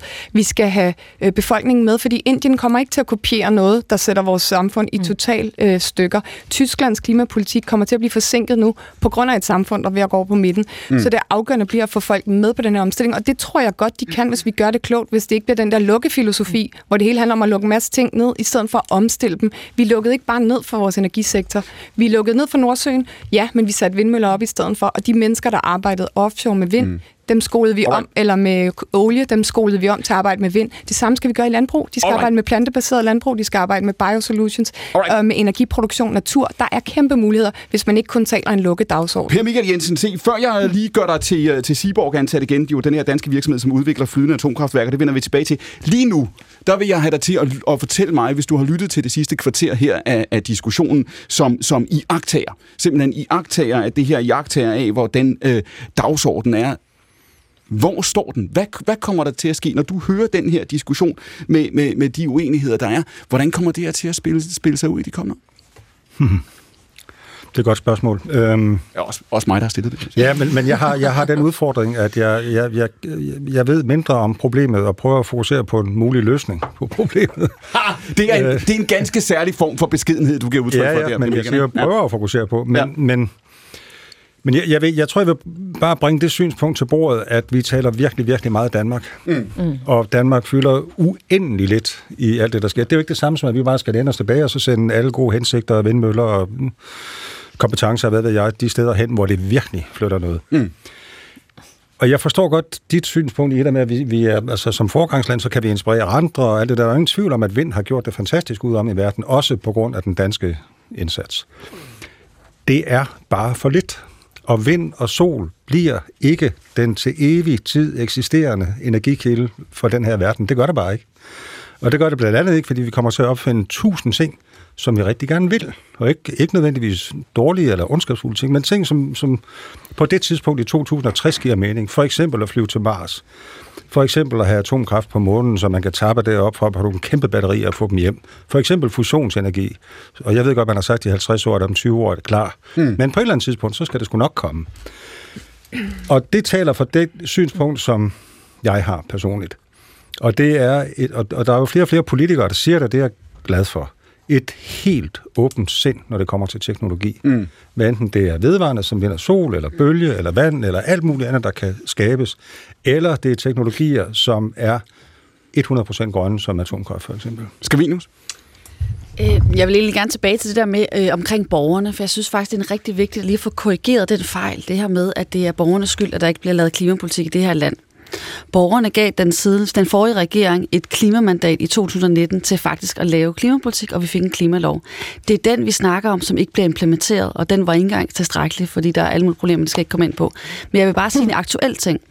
Så handler det om at sige, at der er faktisk rigtig mange borgere derude, der rigtig gerne vil have solceller på tale og vil i gang med alle mulige fede ting. De får bare ikke lov.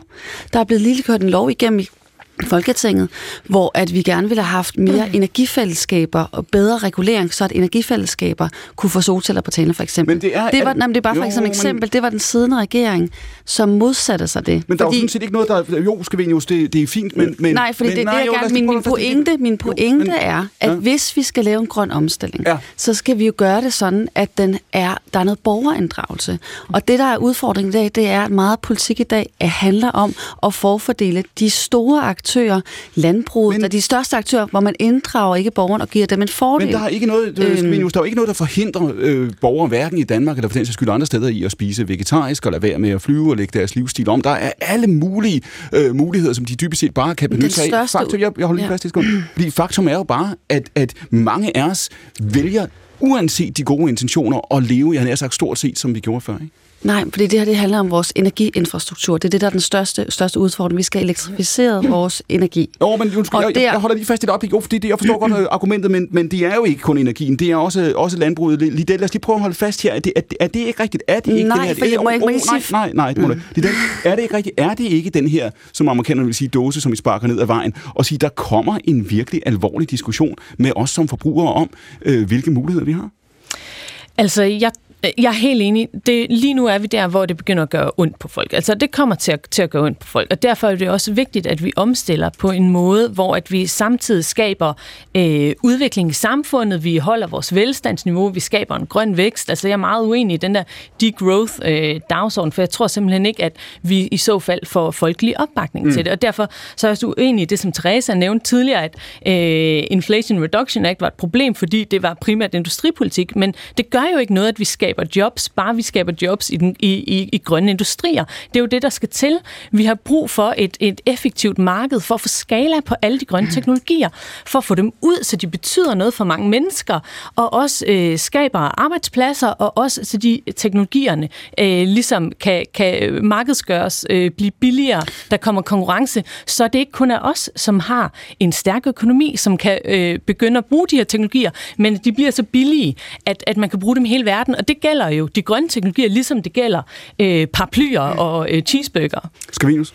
Ja, vi grundlæggende skal vi selvfølgelig tænke vores økonomi helt anderledes, og jeg kritiserede ikke amerikanernes øh, øh, industripolitik for at være grøn. Jeg sagde bare, at det ikke er klimapolitik, for den udfaser ikke den sorte energi.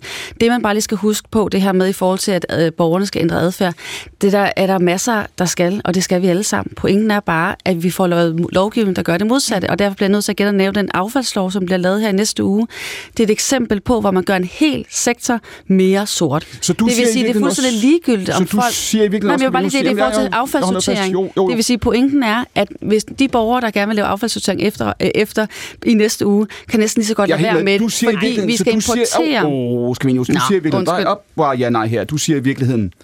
Det er et godt eksempel på, selvom man har to timer, er det ikke nok? Ikke? Nå, øhm, du siger i virkeligheden, selvom man vedtager en klimalov, selvom man har et 2025-mål, selvom man har et 2030-mål, hvis ikke siger du, at de ambitioner bliver implementeret, også når der gælder en affaldslov, også når der gælder beslutninger undervejs, så kan man diskutere, hvilken forskel det er. Det er det, og det er jo også, Klimarådet har en lang kapitel omkring den implementeringsproblematik, vi har. Det bliver ikke implementeret. Når man så laver en affaldslov, man gør mere sort, så er det jo fuldstændig Okay, okay, se. ligegyldigt. Ja, man, Thomas Becker, nu, nu nævnte øh, Per Michael før, øh, han sidder også som repræsentant for Seaborg her, han siger, at vi skal være, det var det, du sagde, Per Michael, fuldstændig det teknologineutrale. Ikke? Vi skal være ligeglade med, jeg har sagt, øh, hvordan vi fanger mus, øh, bare vi, vi, vi får det gjort. Beslutningen om, Thomas, i Tyskland at lukke atomkraftværkerne, som jo er blevet gennemført, den blev udskudt øh, efter Ukraine-invasionen, den blev gennemført og jo i sin tid vedtaget efter ulykken på værket i, øh, i Fukushima i, øh, i Japan. Havde du troet, at tyskerne ville gennemføre, komme igennem med det? Ja, det, det, det, det er, der er jo den, det er særkendt med tyskerne, i modsætning måske til os selv, at de gør det, de siger. øhm, så, så ja, det har jeg absolut. Jeg er ikke sikker på, hvem det var en fornærmelse mod. Hele Nå. tiden, hele tiden troet. Øhm, men men øh, øh, altså, øh, og jeg, og jeg, jeg tror, vi skal lige vente med at diskutere atomkraft eller ikke atomkraft. Der, der er bare et markedsaspekt der, som simpelthen gør det gør atomkrafts vej ind på energimarkedet Men... meget, meget svært. Jeg synes bare, prøv lige tilbage til den diskussion. Går det godt eller dårligt mm. i Danmark? Går det godt eller dårligt i Europa? Mm. Altså, venner, vi er midt i en grøn, fuldstændig enestående omstilling af både menneskers øh, mindset og af den industrielle politik, ikke mindst i Danmark, i en grøn retning. Og jeg nævnte de to undtagelser, det er landbrug og transport, men bortset fra det, så går det klart i den rigtige retning. Altså, vi er udset til i Østersøen og i Nordsøen på grund af shallow waters nærmest at være energiforsyner af vedvarende energi af resten af Europa. Øh, I IEA siger de til os, I bliver det nye Saudi-Arabien. Det ved jeg ikke, om er særlig flatterende, mm. men de, jeg tror, de mener det økonomisk.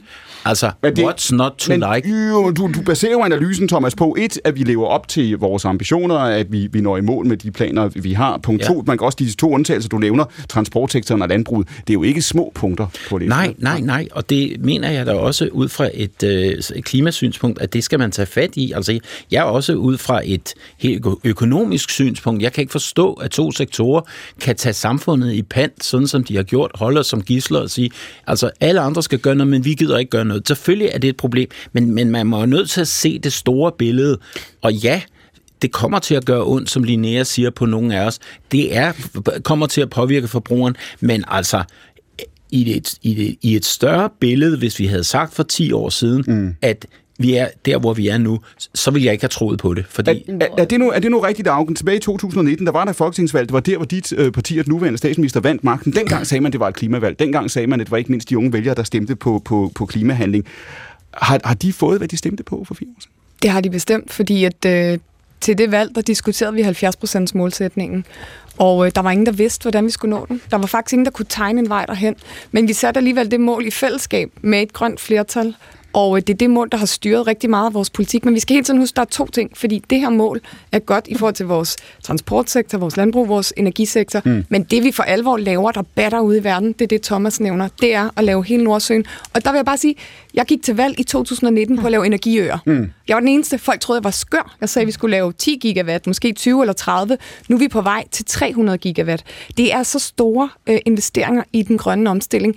Og det er fordi, vi har været i gang på det her område i Danmark i 25 år med brede aftaler, og det er det, vi prøver at sige. Det er det, vi skal på landbrug nu, for at vi kan rykke for alvor. Det er derfor, jeg synes, det er så vigtigt, at vi sidder sammen med Venstre og Moderaterne, for så er der ikke noget landbrug, der kan sige, det går nok væk, hvis Vi der læner kommer en os ny op, mine damer regering. og herrer, en radiovis. Skal vi nu kort, værsgo? Jamen, det bliver en dejlig fremtid, den her med 300 gigawatt i, øh, i vores nærområde. Problemet er bare lige, at der har ligget aftaler tilbage fra 2018, hvor der skulle nogle få gigawatt op, og de er stadigvæk ikke op.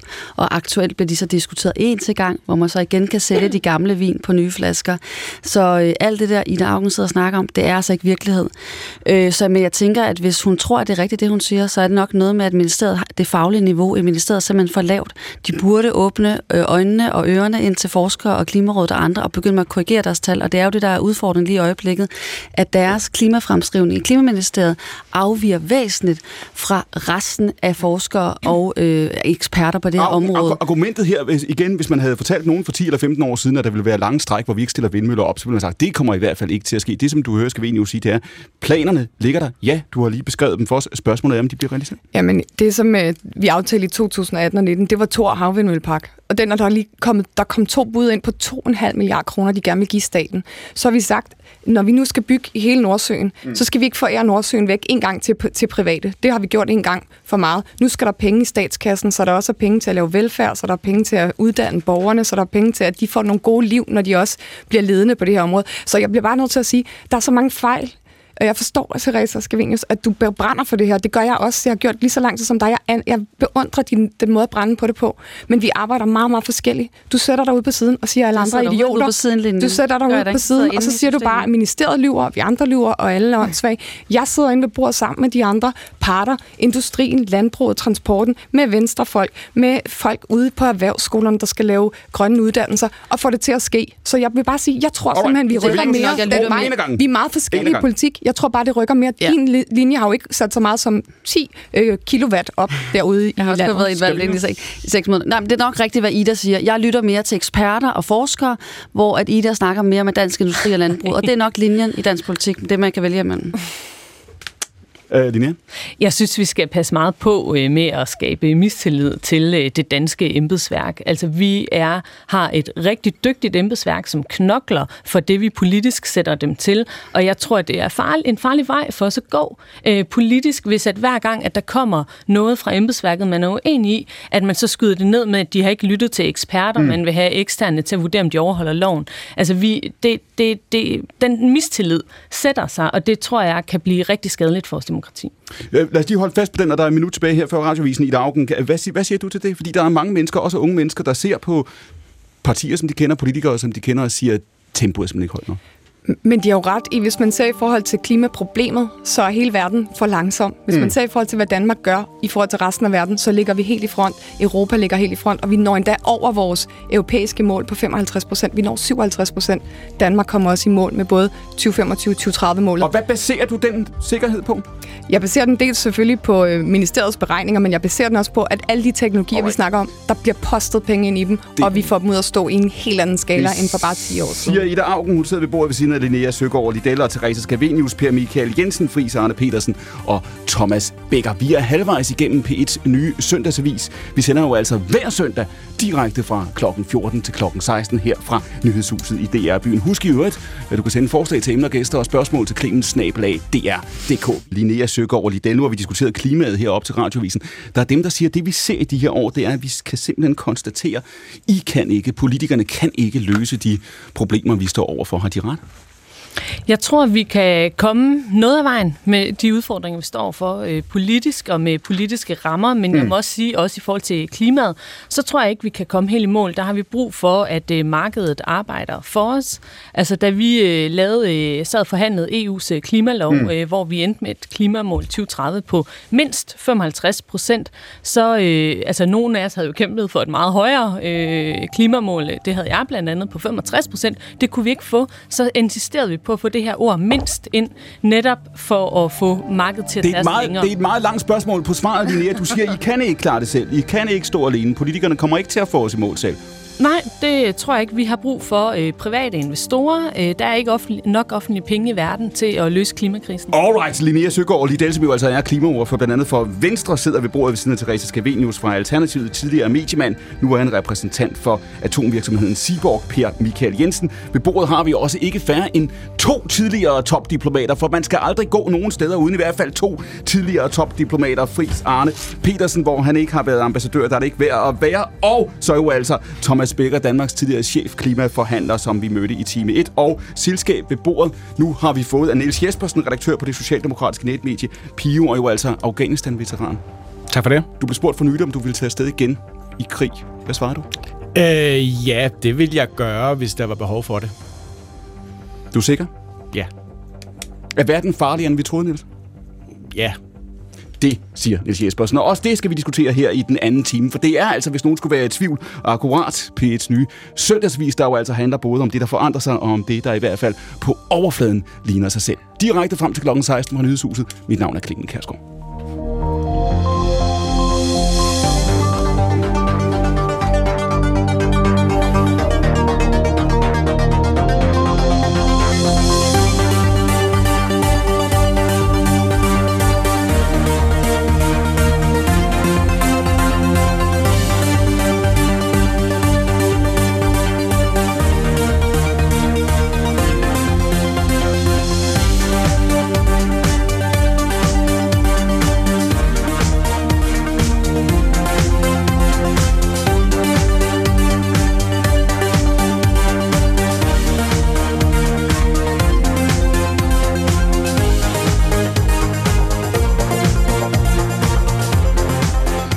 Vi er ikke færdige med at tale om nogle af de ting, vi har diskuteret også i time 1 her under klimaet. Men lige nu, der vender vi os til USA. Om et øjeblik skal vi igennem til Lasse Ladefod. Han er børsens korrespondent i Amerika. Og det, der jo altså skete i går, i nat faktisk dansk tid, det var jo altså, at Kevin McCarthy, leder af republikanerne i huset, og præsident Joe Biden nåede til en form for enighed. Og jeg bruger det udtryk med omhu en form for enighed om det såkaldte gældsloft. Hvorfor det her spiller den rolle, som det gør, og hvilken betydning det egentlig har, det diskuterer vi om et øjeblik med Lasse Ladefod. Men vi starter lige med at dykke ned i amerikansk politik, hvor det har været, han har sagt, endnu en dramatisk uge. For onsdag, der meddelte Floridas guvernør Ron DeSantis, at han stiller op for at blive republikanernes kandidat til præsidentvalget, der jo altså finder sted, hvis nogen skulle have glemt det allerede næste år. Det føles som om, at det var i går. Men sådan er det. Det var ikke en overraskelse, at DeSantis stiller op. Til gengæld var det måske en overraskelse, at han valgte at bringe budskabet i skildskab med Elon Musk via Twitter. Ikke sådan ved en tv-transmission eller øh, en tale, ikke engang som video, men med sådan en form for lydsamtale, som altså blev transmitteret på Twitter. En hel del ville se med, så mange faktisk, at Twitter crashede, og det kom til at tage en stor del af opmærksomheden. Transmissionen blev forsinket undervejs, og sådan her lød det, da den langt om længe, kan man sige, gik i gang for alvor. Yeah, I mean, so uh, Governor DeSantis, uh, can are you there? Can you hear us? I think you broke. I'm Right, here. I know. I think. I think you broke the internet there. We had over half a million people in one Twitter space, and it was growing by like fifty thousand a minute. So, uh, congrats on uh, on breaking the internet there. Ja, de tekniske problemer, de kom til at tage meget opmærksomhed, jo altså også fordi Elon Musk, der jo altså har købt Twitter, selv var en del, en stor del, kan man sige, af denne her præsentation. Men undervejs, så fik DeSantis jo også ordet. Han blev spurgt, hvad det var for et budskab, han havde til amerikanerne, og det kommer her. uh, we've got, I think, a, a record audience assembled here. Uh, you know, the, probably the biggest uh, room that's probably ever been assembled online. Uh, what, what would you like to tell them? Well, I am running for President of the United States to lead our great American comeback. Look, we know our country's going in the wrong direction. We see it with our eyes and we feel it in our bones. Our southern borders collapse, drugs are pouring into the country, our cities are being hollowed out by spiking crime. The federal government's making it harder for the average family to make ends meet and to attain and maintain a middle class lifestyle. USA er, siger DeSantis, på vej i en gale retning. Grænsen er i opløsning. Byerne kæmper med kriminalitet. De bliver faktisk udhulet af den. Middelklassen har det svært. Og så er problemet ikke mindst præsident Biden, der mangler energi. I øvrigt lytter han, præsidenten, altså alt for meget til det, som DeSantis kalder woke-mafiaen. President, well, he lacks vigor, flounders in the face of our nation's challenges, and he takes his cues from the woke mob. I don't think it has to be this way. American decline is not inevitable, it is a choice. USA's nedtur er altså ikke uundgåelig, lover DeSantis. Det er et valg. Lasse Ladefod, velkommen. Kan du høre mig? Ja, det kan jeg. Tak for det. Det er en fornøjelse at have dig med, og før vi skal tale gældsloft, så lad os lige gå tilbage til den her præsentation, fordi der var jo en hovedperson, som var DeSantis manden, der jo altså nu har meldt sig formelt på banen. Han er ikke den eneste udfordrer til Trump, er han, men så spillede Elon Musk jo altså også en meget stor rolle i den her præsentation, og lad os lige starte med Musk et øjeblik. Hvad er det, Musk forsøger at gøre? Hvorfor bruger han Twitter til, til det her? Hvorfor har han har sagt, at han selv med? Jamen det gør han, fordi at han, øh, han har gennem længere tid, øh, egentlig har han som Tesla-ejer og SpaceX-ejer prøvet at holde sig ud af politik, men det har han ændret på de seneste år, og så har han altså med købet af Twitter, som kom igennem sidste år, der har han taget det sidste skridt ind i midten af Manation. Han ønsker at blive en form for ringmaster eller sådan sprikstalmeister i øh, amerikansk politik og stille sig i midten af den kommende valgkamp her. Han har, også, han har også længe været en kritiker af de traditionelle medier, så en af de ting, han åbenbart vil med Twitter, det er at gøre det til den nye store platform platform for valgkampen, hvor han så altså også vil bruge sig selv og stille sig selv i, øh, i midten, som han gjorde her. Og der er jo kritikere, der siger, Lasse, der er jo tusind ting i det, du siger, Lasse, men der er jo kritikere, der siger her, at han er ved øh, øh Musk at omdanne Twitter til en form for højorienteret øh, medie eller højorienteret arena. Det er en udlægning af det her. Der er jo nogen, der også kunne finde på at sige, at han nedbryder, kan man sige, grænserne mellem, øh, jeg har sagt, medier og sociale platforme, og i virkeligheden gør også noget her, som, som Trump gjorde, ikke? Altså benytter den magt, som, som Twitter har. Nu er Twitter jo altså betydeligt større i USA, end, end, end det er her. Hvad, hvad er det her for en platform? Hvorfor spiller det den her rolle?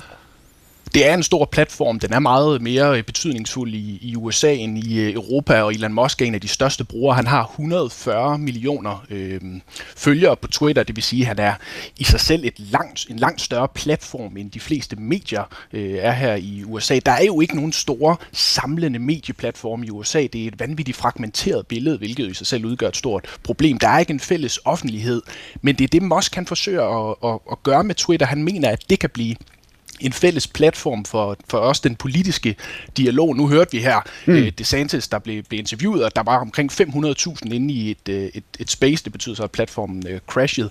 Men, men, men Musk vil gøre det til en stor fælles platform. Jeg tror ikke, det har været hans hensigt at gøre den specielt højorienteret. I øvrigt har han selv placeret sig, så prøv, forsøgt at placere sig selv på midten. Mm. Men det, det er det så bare blevet, fordi at, at Twitter fik en stor øh, oprejsning under Trump, det vil sige, der er en stor højorienteret masse på, øh, på Twitter, så, så det er ligesom gået den vej lidt øh, af sig selv, men det er ikke det, der er Musks mål, det er at gøre det til, det er at disrupte hele medieindustrien og den politiske diskussion. Nu tog Musk opmærksomhed, det er han god til, de tekniske problemer fyldte jo også i dækningen, og så var der jo altså DeSantis selv. Prøv en gang, lad os lige at tage os øh, ind hos ham en gang, fordi man, man så ham jo, da han kom på banen, som en, både en udfordrer, men også lidt en aftager til, til Trump i virkeligheden, som en politiker, der ikke bare var en af de gamle øh, republikanere, men som på en eller anden måde kunne gå ind og konkurrere om at appellere til, til Trumps vælgere.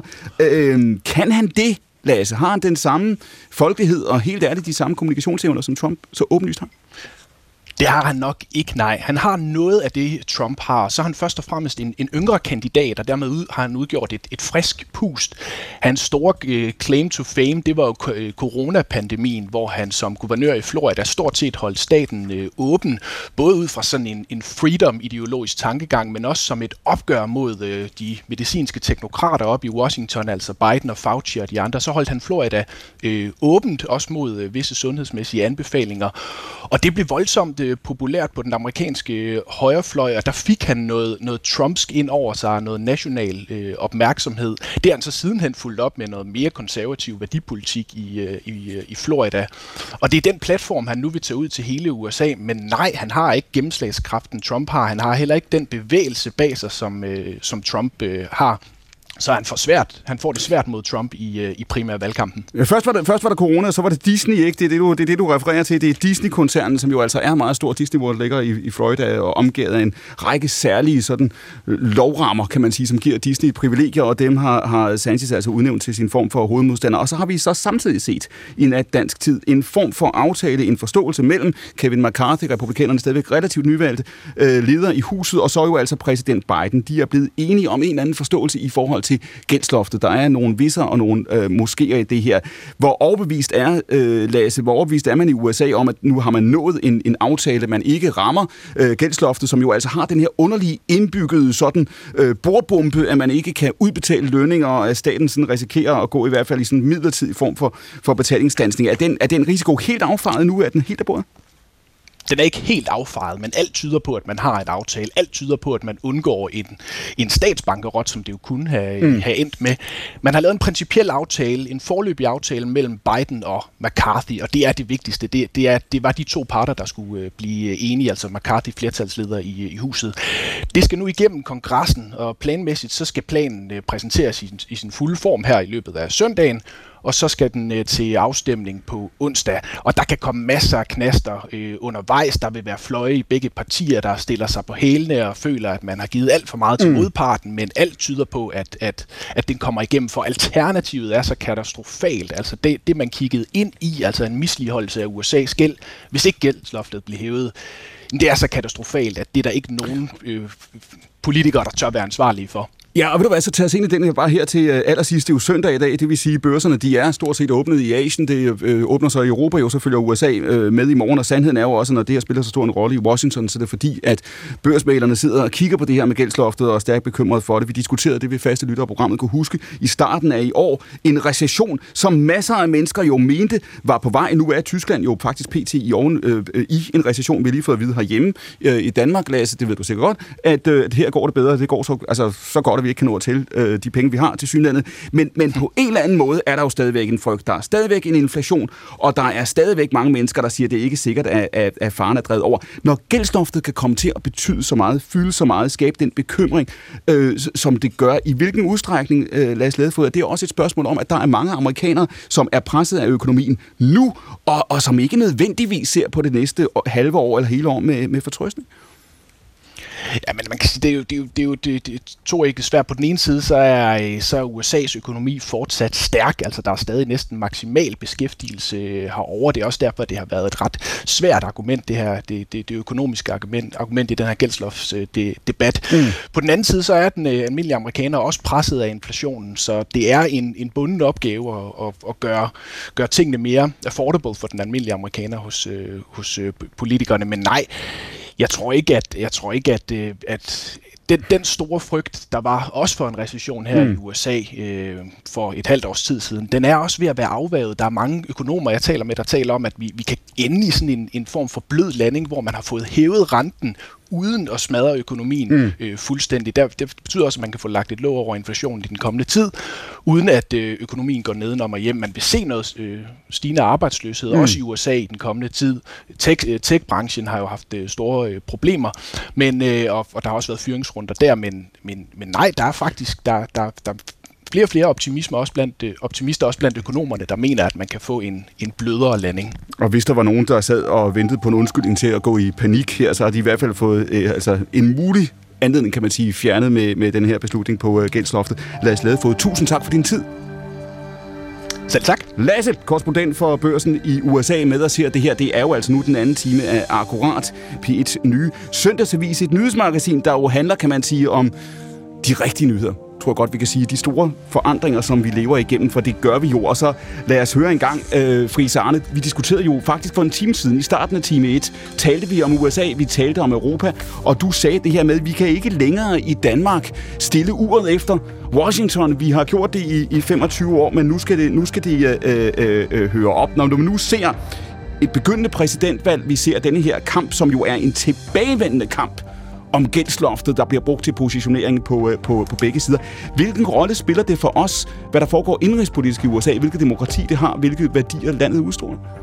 Det spiller en enorm stor rolle for os økonomisk, men også sikkerhedspolitisk. Øh, lad os tage det sikkerhedspolitiske først, fordi mm. det er jo det mest dramatiske. Hvis Trump går hen og bliver republikansk præsidentkandidat, og hvis han vinder præsidentvalget, så er han præsident altså i november næste år. Mm. Og så ved vi rent faktisk ikke, hvilken holdning han har til Rusland og Putin. Fordi det har vi aldrig fundet ud af. Vi skal huske, at han flere gange har kastet alle de amerikanske statslige efterretningstjenester under bussen, når han lyttede mere til Putins ord til ham i Helsinki, end til hvad de amerikanske efterretningstjenester sagde, nemlig at russerne havde blandet sig i det amerikanske præsidentvalg i 2016. Mm. Med andre ord, vi er inde i noget, som er noget af det mest usikre, man kan være i sikkerhedspolitikken. Vi skal også huske to andre ting. Han satte et stort spørgsmålstegn ved NATO's fremtid. Det så ud som om mod slutningen af hans præsidentperiode, at det lidt forsvandt. Det andet, og det synes jeg måske som europæer er det mest dramatiske, mm. det er, at han er den eneste amerikanske præsident siden 2. verdenskrigs afslutning, der har sat et spørgsmålstegn ved Europas værdi for USA. Altså et enigt, stærkt Europa for USA.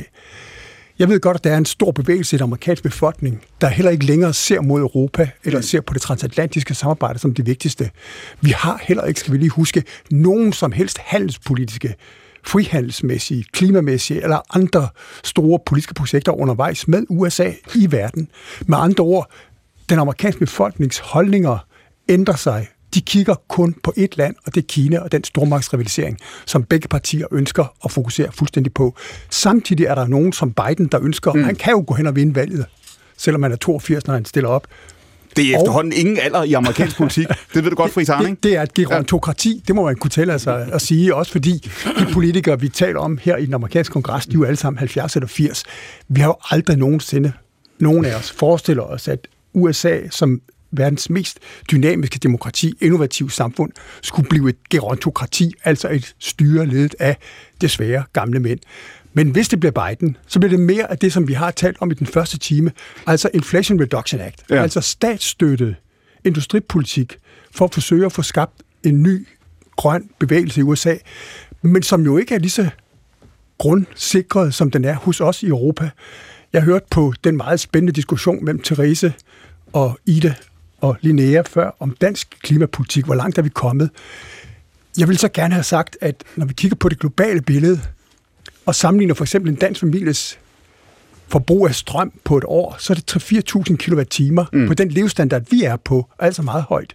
I USA, hvis du tager en familie i Kalifornien eller en anden stat, der har samme høje levestandard som os, så er deres gennemsnitforbrug 11.000 kWh, altså næsten det tredobbelte. Ja. Vores er på vej ned, USA er på vej op. Og derfor er de klimaproblemer, USA står overfor, baseret på den enkeltes forbrug og definition af levestandard, en helt anden end vores, Europas og danskernes. Så der, de regulatoriske problemer, vi har, vi er sikre på, at vi løser, de har så nogle helt andre. Og, og, så, og så lad os høre her, i forhold til det her, som, som du sagde, som du fastslog, uh, Friis Arne, også i Team 1, hvor du siger, at vi er nødt til i virkeligheden at vende os væk fra USA. Du sagde i virkeligheden, Thomas Becker, det samme, ikke? Altså, du øh, er her i, her i på linje, ikke? Du siger, at der er nogle, nogle længere sigtede udviklinger. Niels Jespersen, du er jo chefredaktør på, på det socialdemokratiske netmedie øh, PIO. Du er, som jeg nævnte før, øh, Afghanistan-veteran. Du kender den her debat, kan man sige, fra, fra, fra flere positioner. Den her nye udenrigspolitiske strategi, som jo er blevet fremlagt af udenrigsministeren, der jo, vi skal måske minde os selv om, er øh, moderat fra Moderaterne, ikke, ikke fra Socialdemokratiet, at det alligevel også et udtryk for, at vi nu har i det her land en socialdemokratisk ledet regering, en socialdemokratisk statsminister, som muligvis, muligvis ikke er kandidat til posten som NATO's øh, generalsekretær, der er, er, er øh, på den ene side ved at skrue ned for orienteringen mod USA, fordi det er det, der er, er det, den den geopolitiske nødvendighed, og det er det, der står i strategien, samtidig med, at hun nu grundlovsdag skal til det hvide hus for at mødes med Biden? Øh, det frygter jeg, det kunne være. Altså, det er jo klart, det er ret tid omhu at omstille sig til en verden, hvor USA ikke er den garant for dansk sikkerhed, som det har været tidligere. Men, men hvad det betyder i praksis, og hvad det betyder for vores støtte til Ukraine, der kan jeg godt blive lidt bange. Altså, så Lykke han for eksempel foreslog, at, øh, at København skulle være øh, vært for en fredskonference om, øh, om Ukraine. Det, jeg synes ikke helt, München er er kommet over deres dårlige presse fra 38, hvor de solgte tjekkoslovakkerne.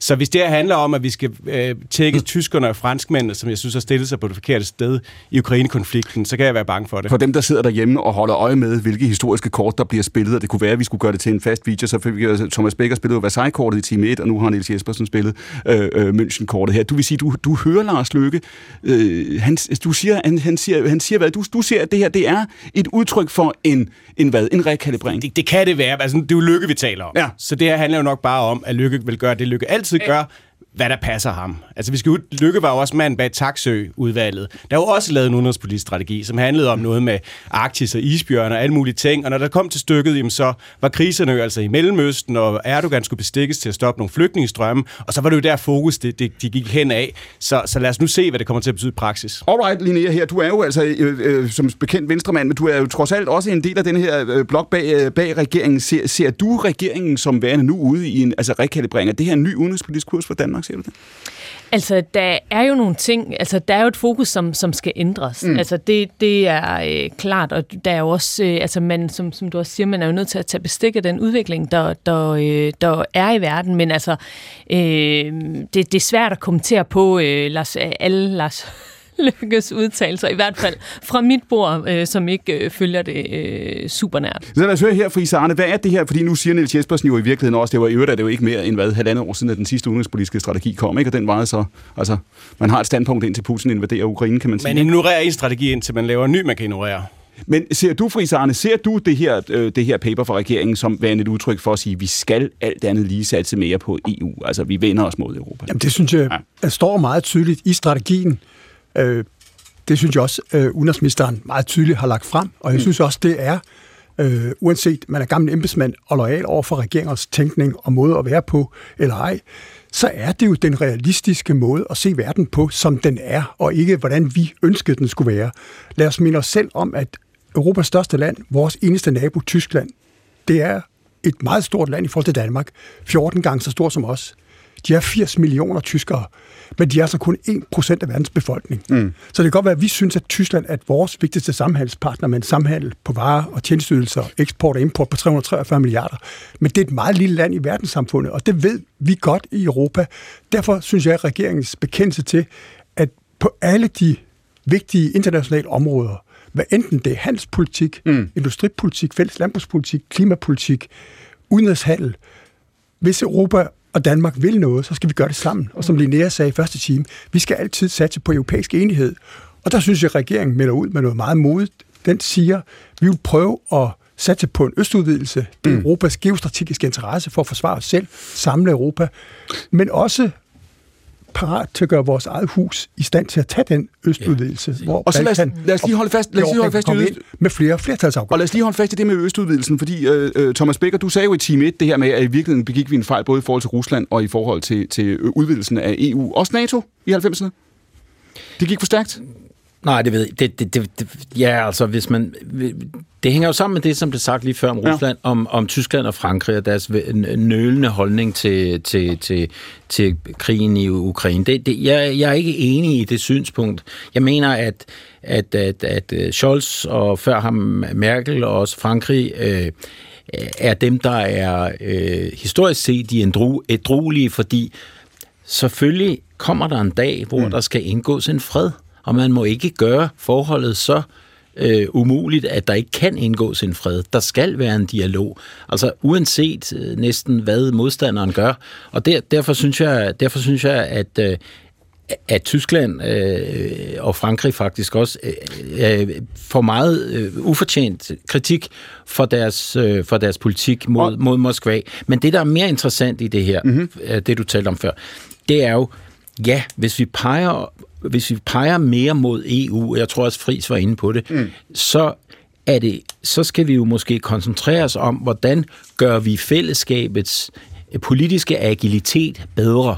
Mm. Og der mener jeg, at en kommende kommission øh, og parlament selvfølgelig bliver nødt til at se på flertalsafgørelser. Man er simpelthen nødt til at tale og om at åbne traktaten. Så lad os lige holde fast i EU, fordi når, når Frisarne taler om altså EU's kommende udvidelser, vi skal jo være åbne, vi skal i virkeligheden i princippet være åbne for, for Balkan, for Moldova, for Georgien, ikke? også for Ukraine. Ikke? Det har øh, kommissionen jo sagt. Absolut. Vestager har stået her i programmet, vi har set von der Leyen gå ud i, og, og udstikke nogle løfter som for en kommissionsformand. Frisarne, det er usædvanligt. Ikke? Altså det her det er en kommission, der har bundet sig til et, et løfte til Ukraine, som står meget, meget klokklart nu. Ja, men det er jo det rigtige politiske signal at sende til Ukraine i den situation, de er i nu. Samtidig synes jeg, det er relevant, at vores regering, vores udenrigsminister siger, men de skal selvfølgelig have et perspektiv af de grunde, vi taler om i første time, men de skal også kunne leve men, fuldt og helt op til vores mm. betingelser, okay. for at undgå at komme i den situation, som Per Michael beskrev, Ungarn ind op i uden en fri privat presse, eller Polen uden en ægte uafhængig højesteret. Man kan godt høre, at du har en lang diplomatisk karriere. Du, du får bundet alle pointerne sammen, Frisan. Det er vanvittigt godt. Hvad hedder det? Niels Jespersen, lad mig lige prøve at spørge dig. Det, det du hører Thomas Baker beskrive fra den ene side af bordet, i virkeligheden bordet rundt, og, og Frisan sige, det er jo at sige, at det her det er et EU, der skal rigtig meget. Det er et EU, der skal være større. Det er et EU, der skal rumme Ukraine. Det er jo også, vil jeg så tilføje for min egen regning, hvis man går i den her retning, et EU, som får en sikkerhedspolitisk dimension, som det ikke har haft før, fordi vi får en grænse mod øh, øh, Rusland, hen sagt, som bliver længere og længere og mere og mere, mere, og mere øh, øh, kompleks. Ja, det kommer til at ske. Og, er, og vi, er, vælgerne, er vælgerne med på den? Det er, jo, det er jo ikke noget, Danmark kan gøre fra det til. Vi kommer til at stå i en situation, hvor vi samler alt politisk, militær og økonomisk magt i Tyskland, og det har man egentlig kæmpet to verdenskrig for at undgå. Så det kan lidt undre, at uh, alle er enige om, at det er en fantastisk uh, situation. Det er ikke godt for Danmark, men det er jo noget, vi er nødt til at tilpasse os. Så har det også været med, med de forrige regimer i, i Tyskland. Men nødt til at se omkring Ukraine. Der kommer først fred det øjeblik, henholdsvis russerne eller ukrainerne ikke vurderer, at de kan nå deres mål militært. Og det er Danmarks interesse at sikre, at det er russerne, der når sig den erkendelse, at de kan nå deres mål militært. Det går ved, at vi støtter ukrainerne med alt, hvad vi har. Før det giver det ikke nogen mening at tale om fred. Så taler vi kapitulation, så taler vi overgivelse fra ukrainernes side. Og der må vi for guds skyld ikke for hvis vi er der, så har Vesten vist sig som papirtiger, hvis garantier intet er værd, og det kan i værste fald udløse et uh, nyt atomrustningskapløb. Men det er den svære balance, og vi har diskuteret... Jeg synes ikke, den er svær. Nej. Jeg synes faktisk, den er nem. Det handler om, alt, alt hvad vi har, som kan gøre skade på andre mennesker, det skal ukrainerne have i hænderne. Hold da op. Men skræmmer det ikke dig, Niels, som gammel militærmand, at høre den kommende mulige præsident i USA sige, når han bliver spurgt, at støtter du Ukraine ligesom den nuværende administration? Og så vil Trump i CNN Marketplace ikke svare. Han jo. siger bare, at der må ikke dø så mange russere og ukrainer på slagmarken. Han vil skabe fred på en dag. Tror du, det er realistisk? Nej, og nej. skræmmer det dig ikke dig til at høre, her er jo en helt anden holdning til Rusland. Ja. Med andre ord, det er jo ikke Frankrig og Tyskland, der er München. Det er altså USA's mulige kommende præsident, og det er ret realistisk. Altså, nu, nu må vi se, altså Trump var faktisk ført en hård linje over for Rusland, end Obama gjorde. Der er bare Øh, to men, men tredjedele jeg, af jeg er den enig, det befolkning, der synes, ekstremt at Biden er for bekymrende, gammel. At, øh, at, at den amerikanske republik er under belejring fra højre ekstremister, der har allieret en femte kolonne i den amerikanske administration. Det, det, det er forfærdeligt for Danmark, den situation, fordi vi er så afhængige af USA som sikkerhedspolitisk garant. Men det er igen, ligesom koncentrationen i magt i Tyskland, det er et vilkår, vi er Men- nødt til at tilpasse os. Men det er jo derfor, at den krig skal afgøres, inden at republikanerne har muligheden for at sætte sig på det hvide hus og korte støtten til Ukraine. Og det var det, du sagde før. Det er derfor, vi skal give ukrainerne, hvad vi har, og han har sagt også det, vi ikke har, fordi det skal være nu. Når Becker siger før, der kommer en dag, hvor vi er tilbage. USA ligger beskyttet af to verdenshave på hver side af, af det amerikanske kontinent. Vi er her, vi skal leve med, med russerne. Hvis, hvis, hvis man følger Friis Arnes anbefalinger og udvider EU, så kommer vi til at have alle hånde diskussioner med russerne i store dele af det, jeg sagt, postsovjetiske rum. Er der, er der ikke, har vi ikke en interesse, Niels Jespersen, i, hvad, hvilke konklusioner russerne drager det her, hvordan de har det med os på den anden side? Jo, men det er jo igen ikke noget, vi kan gøre så voldsomt meget fra eller til, at altså, hvis vi for eksempel tager scenariet med en opsplitning af Rusland, mm. altså, det, det, er jo, det er jo et ekstremt farligt scenarie for verdensfred, men det kan jo faktisk godt være i Danmarks interesse, fordi så slipper vi for... Øh, nu, nu kommer kan få et stykke, du? En reference, skal komme med en reference til den store nordiske krig. Ja. Ja. Det her, den her store bjørn, som vi var selv var med til at lukke ud i Østersøen, og som vi har skulle forholde os til lige siden øh, 1721. Becker, er det her, er det her nødvendighedens politik i en vis forstand at sige, at hør her, der er en Ukrainekrig, vi bliver nødt til, at, øh, det er jo fordi, man kan jo sige, Niels Jespersen beskriver jo egentlig den politiske logik, det vi, det vi har gjort, man kan så diskutere, hvor, hvor hurtigt vi har gjort det, jævnfør dine pointer om Frankrig og Tyskland før, men, men er det ikke bare sådan, det er, vi kan ikke tænke på, hvordan det ser ud på den anden side, lige nu, så er vi nødt til at sikre, at det her ikke bliver en sejr for Putin? Jo, selvfølgelig er det sådan, øh, og det, det, er, det er jo svært at være uenig i det synspunkt. Selvfølgelig skal vi give Ukraine al den hjælp, vi overhovedet kan, og selvfølgelig øh, håber, jeg tror, at alle øh, fornuftige mennesker, at, at de også vinder den også vinder den krig. Det mit synspunkt er, at der kommer en dag, hvor der forhåbentlig ikke er krig længere, og så skal vi også kunne leve videre i det. Øh, og, når, og når nogen siger her, at øh, vi der skal forlade os på øh, en, en, et, et, et meget umodent amerikansk øh, politisk system og samfund, så er det, jeg siger, at jeg tror mere, at, vi, øh, at det er i dansk interesse, at vi får et styrket, øh, et, et, et stærkt, et også militariseret EU, øh, som kan give os øh, den value for money, som vi egentlig fortjener. Fordi det er en altså EU er en fantastisk ting. Det er et fantastisk politisk projekt. Det er, der er 8.000 byråkrater i EU-kommissionen. Det svarer til lige så mange, som der er i Aalborg Kommune. Mm. Og ikke desto mindre, så styrer de hele Europa. Det er et aldeles velfungerende maskine, der aldrig lavet så interessant et politisk projekt, og i dansk offentlighed bliver det talt ned som et eller andet med nogen... Og det er ikke Aalborg Kommune, du selv er i EU. selvom- Øh, nej, og det, er ikke, og det er måske ikke helt... Øh, ja, det vil jeg ikke forholde mig til. Men altså, øh, det, det, vi, vi, vi er nødt til at orientere os øh, øh, hen imod det, og vi er også nødt til at orientere os hen imod, at vi har ikke altid samme interesser, som amerikanerne har, for de er beskyttet geografisk på en anden måde, og vi ligger som et lille land i Østersøen, og vi er meget udsat. Så altså, ja, vi kan da sagtens sidde med al den der koldkrigsretorik og tale hinanden op, men, men der kommer en dag, hvor der skal være en fred. Og der kommer, men du siger også, at det skal også være, du brugte ordet det militariserede EU, Thomas, ikke? Ja, absolut. Er det, er, Therese Scavenius, er det Alternativets vision? Fordi I har jo fra starten sagt, at, at, at, at, at I står der, hvor I er glade for EU. I vil bruge EU. Øh, Danmark skal være, for nu at citere partiets øh, stifter Uffe Elbæk, ikke det bedste land i verden, men det bedste land for, For verden. verden. Men hvis det her EU bliver, som, som, som Becker siger, et, et militariseret EU, der fører en hård flygtningepolitik, immigrationspolitik, som fører øh, sikkerhedspolitik over for Rusland, og som, som pludselig er noget andet, er I stadig med på den? Altså selvfølgelig er det ikke et valg, for vi er jo i Europa, ligesom at vi er i Danmark. Så mm. det handler om at se det som en politisk kampplads, hvor vi ligesom skal diskutere de politiske uenigheder, der er med politiske midler. Og det er jo det, som Thomas siger, at EU er et fantastisk institution, der har udviklet sig efter 2. verdenskrig, hvor man har kunnet håndtere så mange konflikter, udfordringer, uenigheder, forskelligheder, mm. og så alligevel lave et eller andet fantastisk, magisk rum, hvor der har været masser af frihed, masser af handlerum. Problemet er bare, at EU er jo presset både udefra og indenfra, og her har vi i Danmark fra den side af også påvirket det negativt, og gør det stadigvæk med nogle annulationsspørgsmål, hvor vi for eksempel ikke vil bidrage til, at der bliver bedre politikker for at sikre medier i, i, øh, i hvad hedder det, i Østeuropa og i forhold til den sociale søjle og sikre det bedre forhold. Så, men, men, men grundlæggende mener ja, det vi ja. bliver nødt til at forstå, at EU er vores er også... vigtigste sikkerhedspolitiske institution, som vi er en del af, men det handler ikke om at være for mm. imod, eller synes, det handler om at sige, det her din institution, hvilke værdier men, skal vi have lagt ind men, i? Men som der... sagde før, og det er, jo det, det er jo det, man læner sig op mod, der er nogen, der siger, at hvis EU skal, skal, skal gøre det her, så er man nødt til at have flertalsbeslutninger på, på udenrigspolitikken. Det vil sige, der vil være situationer, hvor der er nogen, der stemmer for, og der er nogen, der stemmer imod, og så fører man, jeg har sagt, i virkeligheden med vores penge, potentielt med, med, med vores, med vores øh, ressourcer, øh, udenrigspolitik og sikkerhedspolitik også på Danmarks vej. Ja, men altså, det er jeg ikke så nervøs for, fordi man kan sige, det er jo det her med, om nationalstaten er den vigtigste politiske ramme for at mm. løse de store udfordringer, vi er, og for geopolitisk, klimapolitisk osv. Og jeg må bare sige, at nationalstaten har fejlet i rigtig mange henseender. Det her med, at man bygger fort og finder ud af, hvad er det for nogen, der skal må være inde og ude osv. Vi bliver nødt til at se det som, at sige, hvad er, hvad er det for nogle institutioner, vi har brug for, for at skabe et velfungerende samfund. EU er, gør nogle mange rigtig gode ting, men der er også rigtig mange udfordringer. Det var bare den sidste ting, jeg gerne vil sige. Jamen, altså, inden, jeg, jeg, jeg, holder for lige fast i den, fordi er det rigtigt, har Therese Skavinius ret, uh, Niels Jespersen, har nationalstaten fejlet? det kan du spørge ukrainerne om, om det er EU eller FN øh, eller Alternativet, der har stoppet den russiske fremfærd, eller det er den ukrainske nationalstat.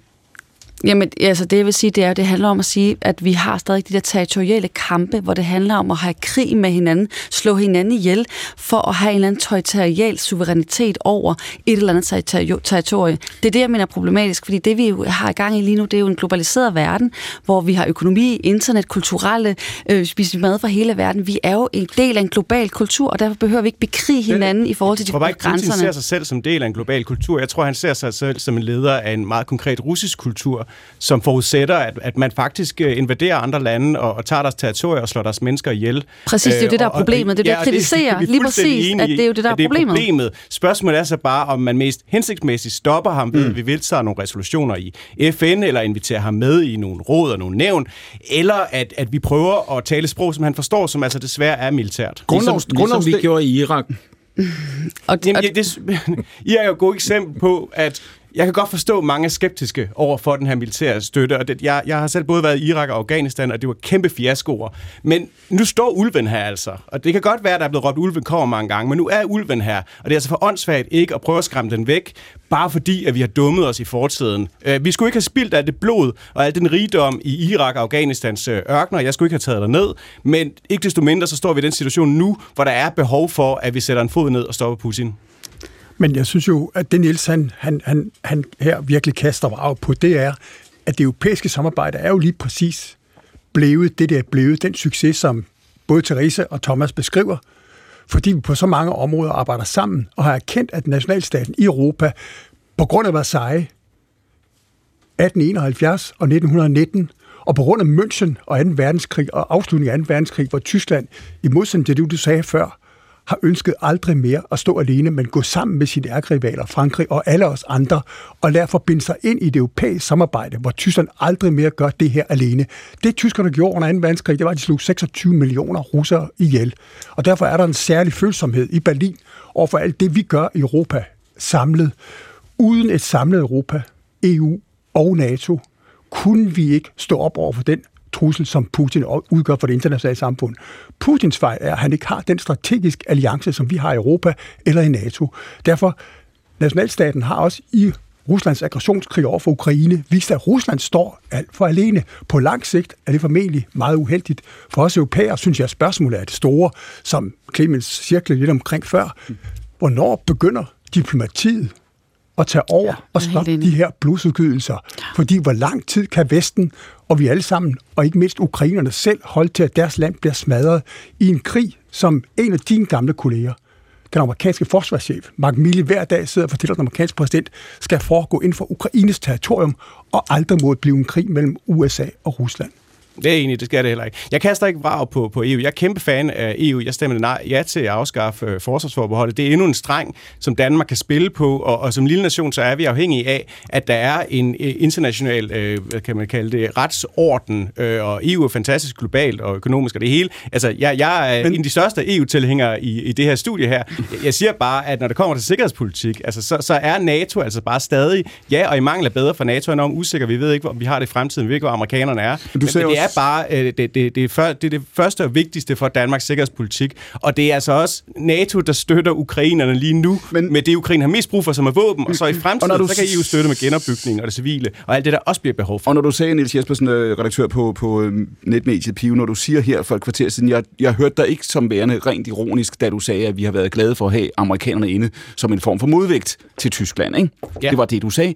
Og, og der, der, der konstaterer, det, hvad er det, du gør nu? Konstaterer du og siger, at det, det kommer USA ikke til at være. Vi kan i hvert fald ikke regne med det. Mm, nej, det kan vi ikke. Altså, Danmark, det, hvis du skal have en hersker og en herre, så mm. skal du gerne have en, der bor så langt væk som muligt. Det gode ved, der, ved USA er jo, at de har ikke nogen fiskeriinteresser i Nordsøen eller sådan ting der. Og det er jo problemet ved at skulle orientere sig selv mod en stormagt i vores nærhed, Frankrig, Tyskland eller, eller England, det bliver så Tyskland. Det er jo, at, at det bliver blandet sammen det hele. Skal vi ikke kort Men det er jo det, der er det vildt interessante med EU, at i relativt til Danmarks størrelse, så har vi jo ekstremt stor indflydelse og magt i Europa. Vi har nærmest nogle steder en stemme på samme måde som Tyskland. Det er ret vildt, at netop Tyskland og de store lande er gået med til det. Og det er jo den verden, vi skal fremme.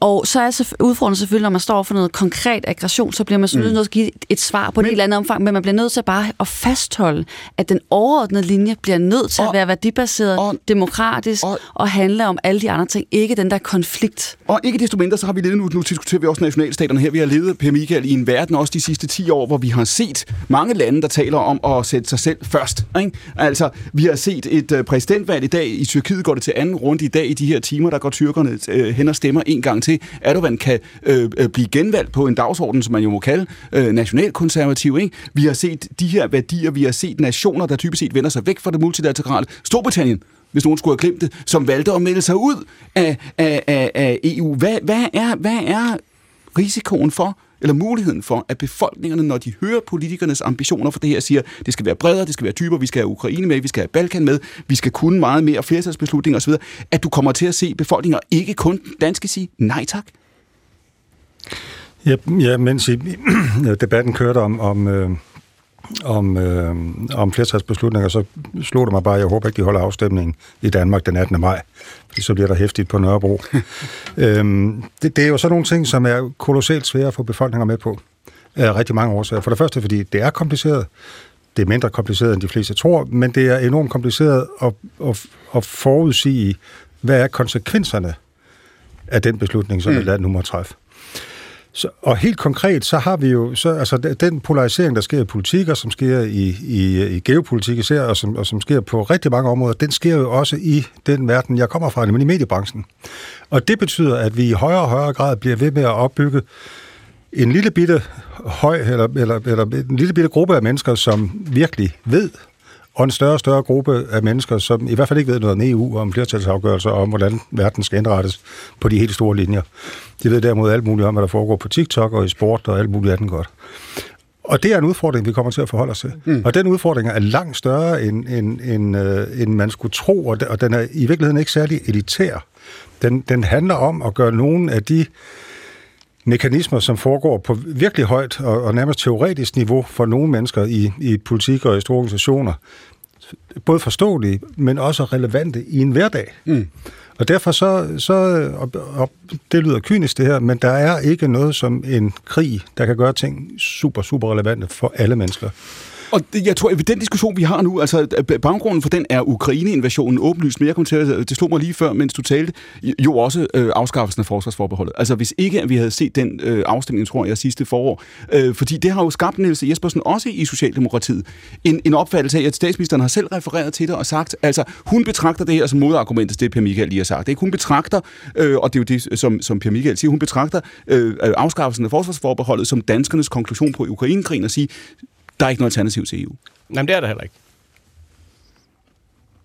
Så dansk politik nu, også hendes øh, NATO-kandidatur, den SVM-regering, vi har, øh, den oprustning, vi har, afskaffelsen af Storbededag, i, i virkeligheden udspringer det alle sammen, jeg har sagt, øh, øh, frugter på, på forsvarsforbeholdets træ?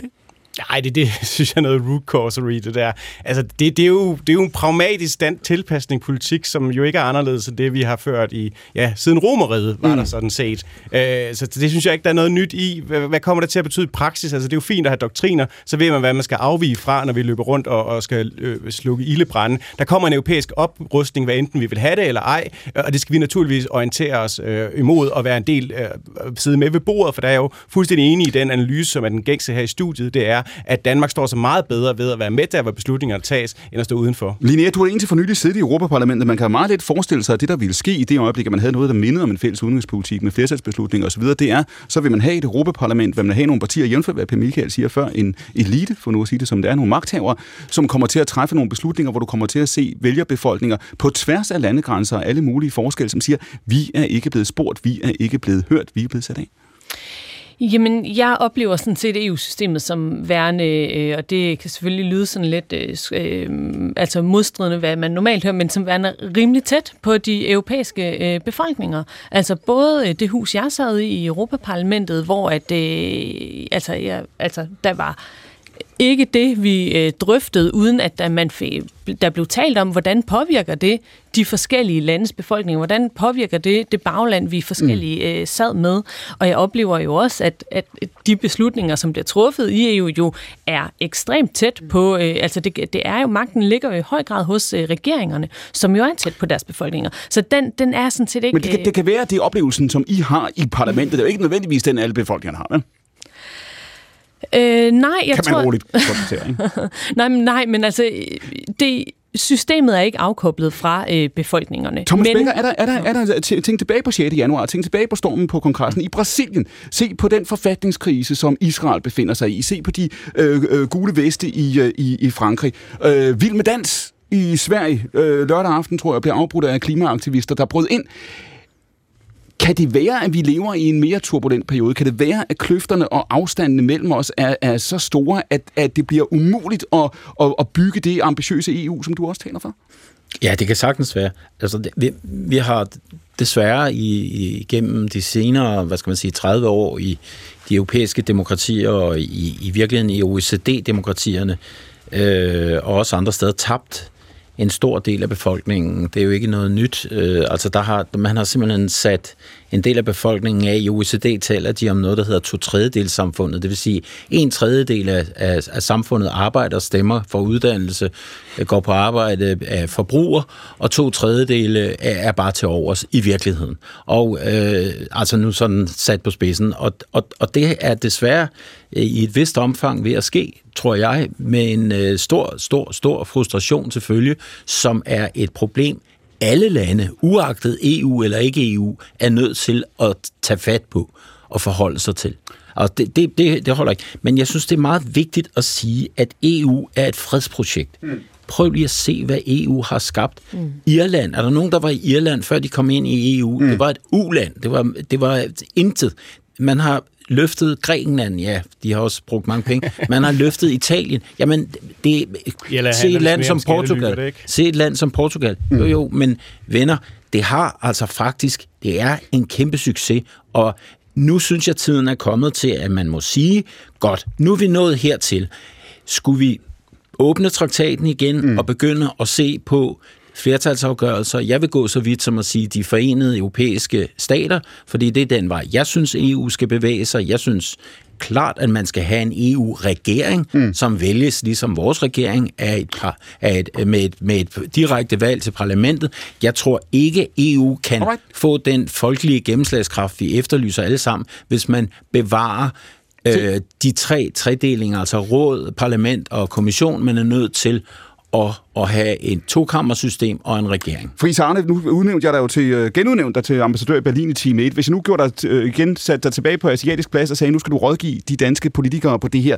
Hvor meget er man nødt til når man fører Ukraine-politik, EU-politik, hvad man nu fører politik, hvor meget er man nødt til at sidde også i udenrigsministerierne, også i hjørnekontorerne, også i Bruxelles, og se på befolkningerne og sige, hvilken, hvilken takt vil de gå i? Hvad har vi opbakning til? Virkelig meget, og det synes jeg jo også, vi har lært på den hårde måde, fordi vi kom ind i EU gennem en folkeafstemning af oktober 72, og så har vi haft otte folkeafstemninger siden, så vi er det land sammen med Irland, der har været bedst i kontakt ikke bare igennem parlamentet og en regering og et folketing, der holder tæt kontakt med befolkningen, men igennem vores folkeafstemninger, hvor den danske befolkning har skulle lære komplicerede EU-traktater så godt, så de turde sige, det vil vi gerne stemme for eller imod. Mm. Med andre ord, det kigger man meget på, samtidig med, at man selvfølgelig er nødt til at ture lede. Og for eksempel, da Danmark havde sin anden folkeafstemning mm. omkring noget så kompliceret som det indre marked, EF-pakken, der gik en dygtig socialdemokratisk højt uddannet skændt pol fra Aarhus imod af indrigspolitiske, taktiske, kortsigtede, forkerte grunde. Og her skal jeg lige indskyde, her ser Friis Arne anklagende på Niels Jespersen. Ikke? Ja, og heldigvis så tabte Jeg er højt uddannet, jeg kan så, med tælte, så tabte Svend Auken og Rik Bjergård den populistisk styrede folkeafstemning. Det Danmark Enig, lærte, tror jeg, det var, at regeringer skal turde sige, det indre marked kan vi godt, vil vi godt. Da jeg kommer til Berlin i 2015, mm. Altså mange år senere den her folkeafstemning i februar 86, der har tyskerne, mm. Tænketank, lavet en undersøgelse, der viser, hvem har den største fordel af det indre marked. Så Tyskland på anden plads, Danmark på første. Se, vi nærmer os, vi nærmer os de sidste minutter af, af programmet her, Friis Arne. Bare et, et, et hurtigt øh, øh, svar på det her. Det, du siger i virkeligheden også, er, at det, hvis der er nogen, der tror, hør, Ukrainekrigen har, har, har forvandlet det her. Ukrainekrigen har fjernet EU-skepsisen. Nu har vi befolkningerne bag os. Altså, siger du så, at man kan ikke være sikker på, at den motivation af det momentum holder? Ja, det mener jeg, fordi vi har haft andre situationer i Europas historie, siden vi blev medlem af EU i 72 sammen med Irland og UK, som har givet den samme opbakning til mm. EU-projektet, når der har været krig på Balkan, når serberne har bombarderet øh, Kosovo-albanere. Og alligevel, så er det største tab for din teori og dine spørgsmål jo i virkeligheden, at Storbritanniens lederskab, mm. på trods af et ønske om at vinde en folkeafstemning, taber den, og at et af de mest sofistikerede europæiske lande, sådan rent historisk, kulturelt, civilisationsmæssigt, militært, ikke længere er medlem af EU, mens Grækenland, Kypern, Malta, Rumænien, Bulgarien sidder omkring bordet med os andre, og tyskerne. Så du siger, man kan ikke være sikker på, at det momentum eller den samling, eller man siger, som, som Ukraine... Det tror jeg ikke, men alligevel tror jeg, at isen bliver tykkere hele tiden, fordi vi beviser det, som jeg synes, jeg mm. hører vores folkevalgte politikere slå til lyd for her, at EU kan så mange ting, fordi det er et fredens projekt, og i det fredens projekt købelagt er der skabt så mange ting, der er borgernære og relevante, fordi vi ved, at vi ikke længere kan løse vores globale problemer alene. Hun blev født i 1939, så hun var 44 og i øvrigt mor til to, da hun i 1984 gik nummer et i USA med nummeret her. Hun blev en af verdens største popstjerner. Det var, som det er blevet sagt en del gange de sidste dage, det ultimative comeback for Tina Turner, der onsdag døde i Schweiz, 83 år gammel. You must understand the touch of your hand makes my pulse react.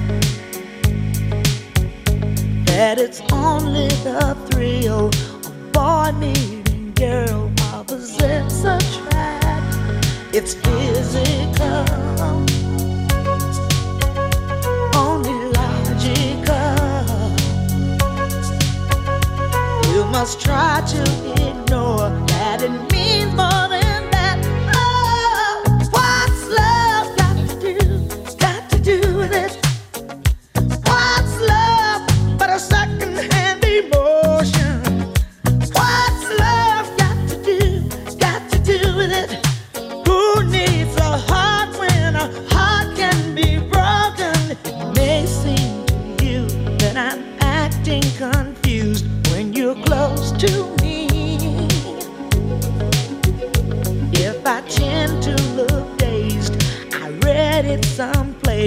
I've got calls to. There's a name for it. There's a phrase that fits. But whatever the reason, you do it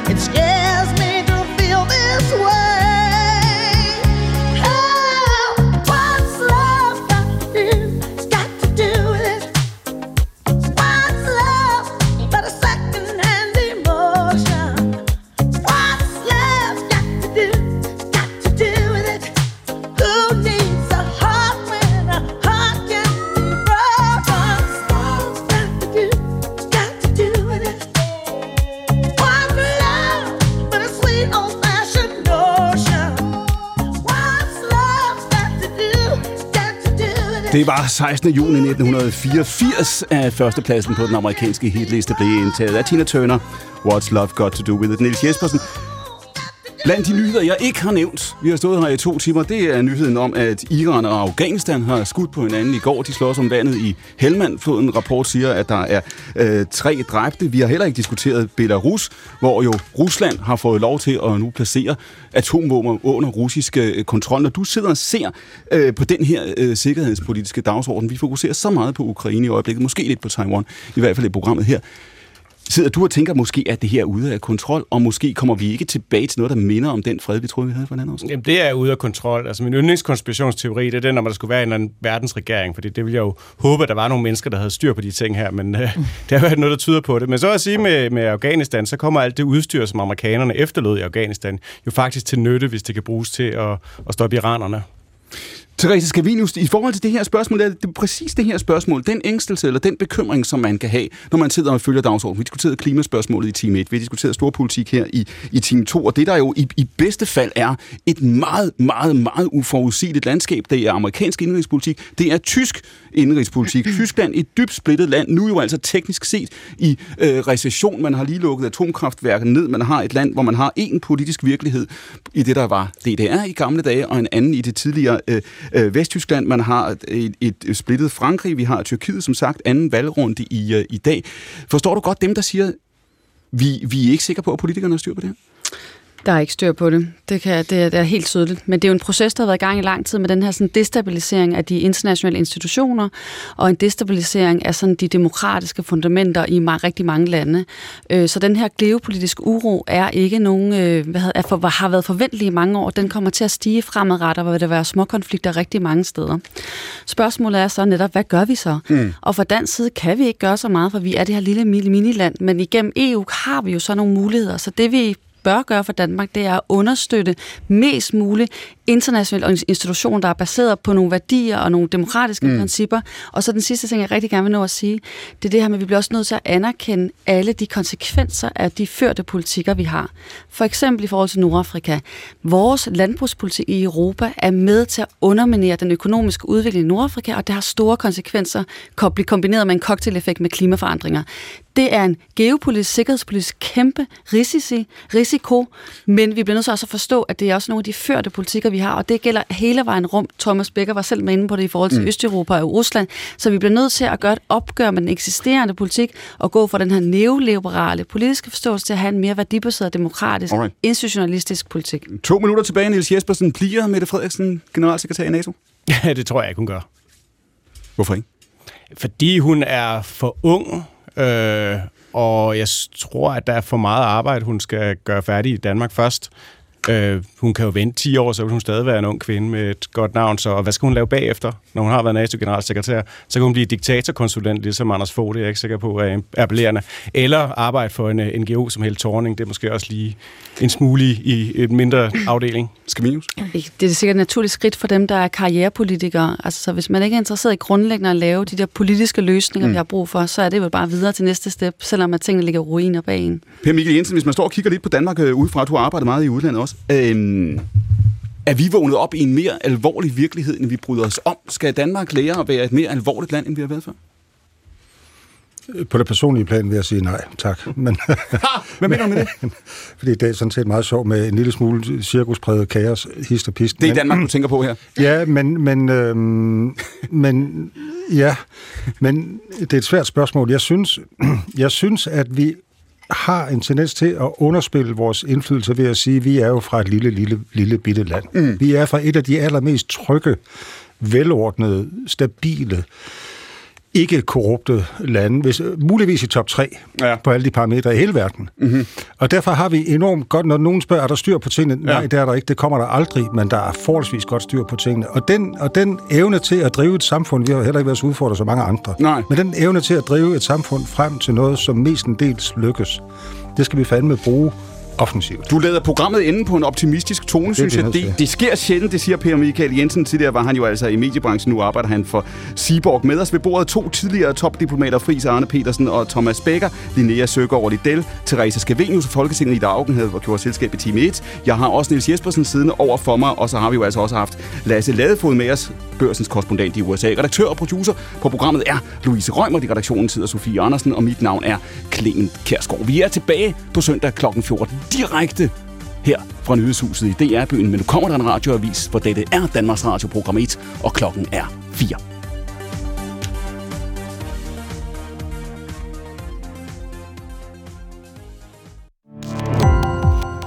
Gå på opdagelse i alle DR's podcast og radioprogrammer. I appen DR Lyd.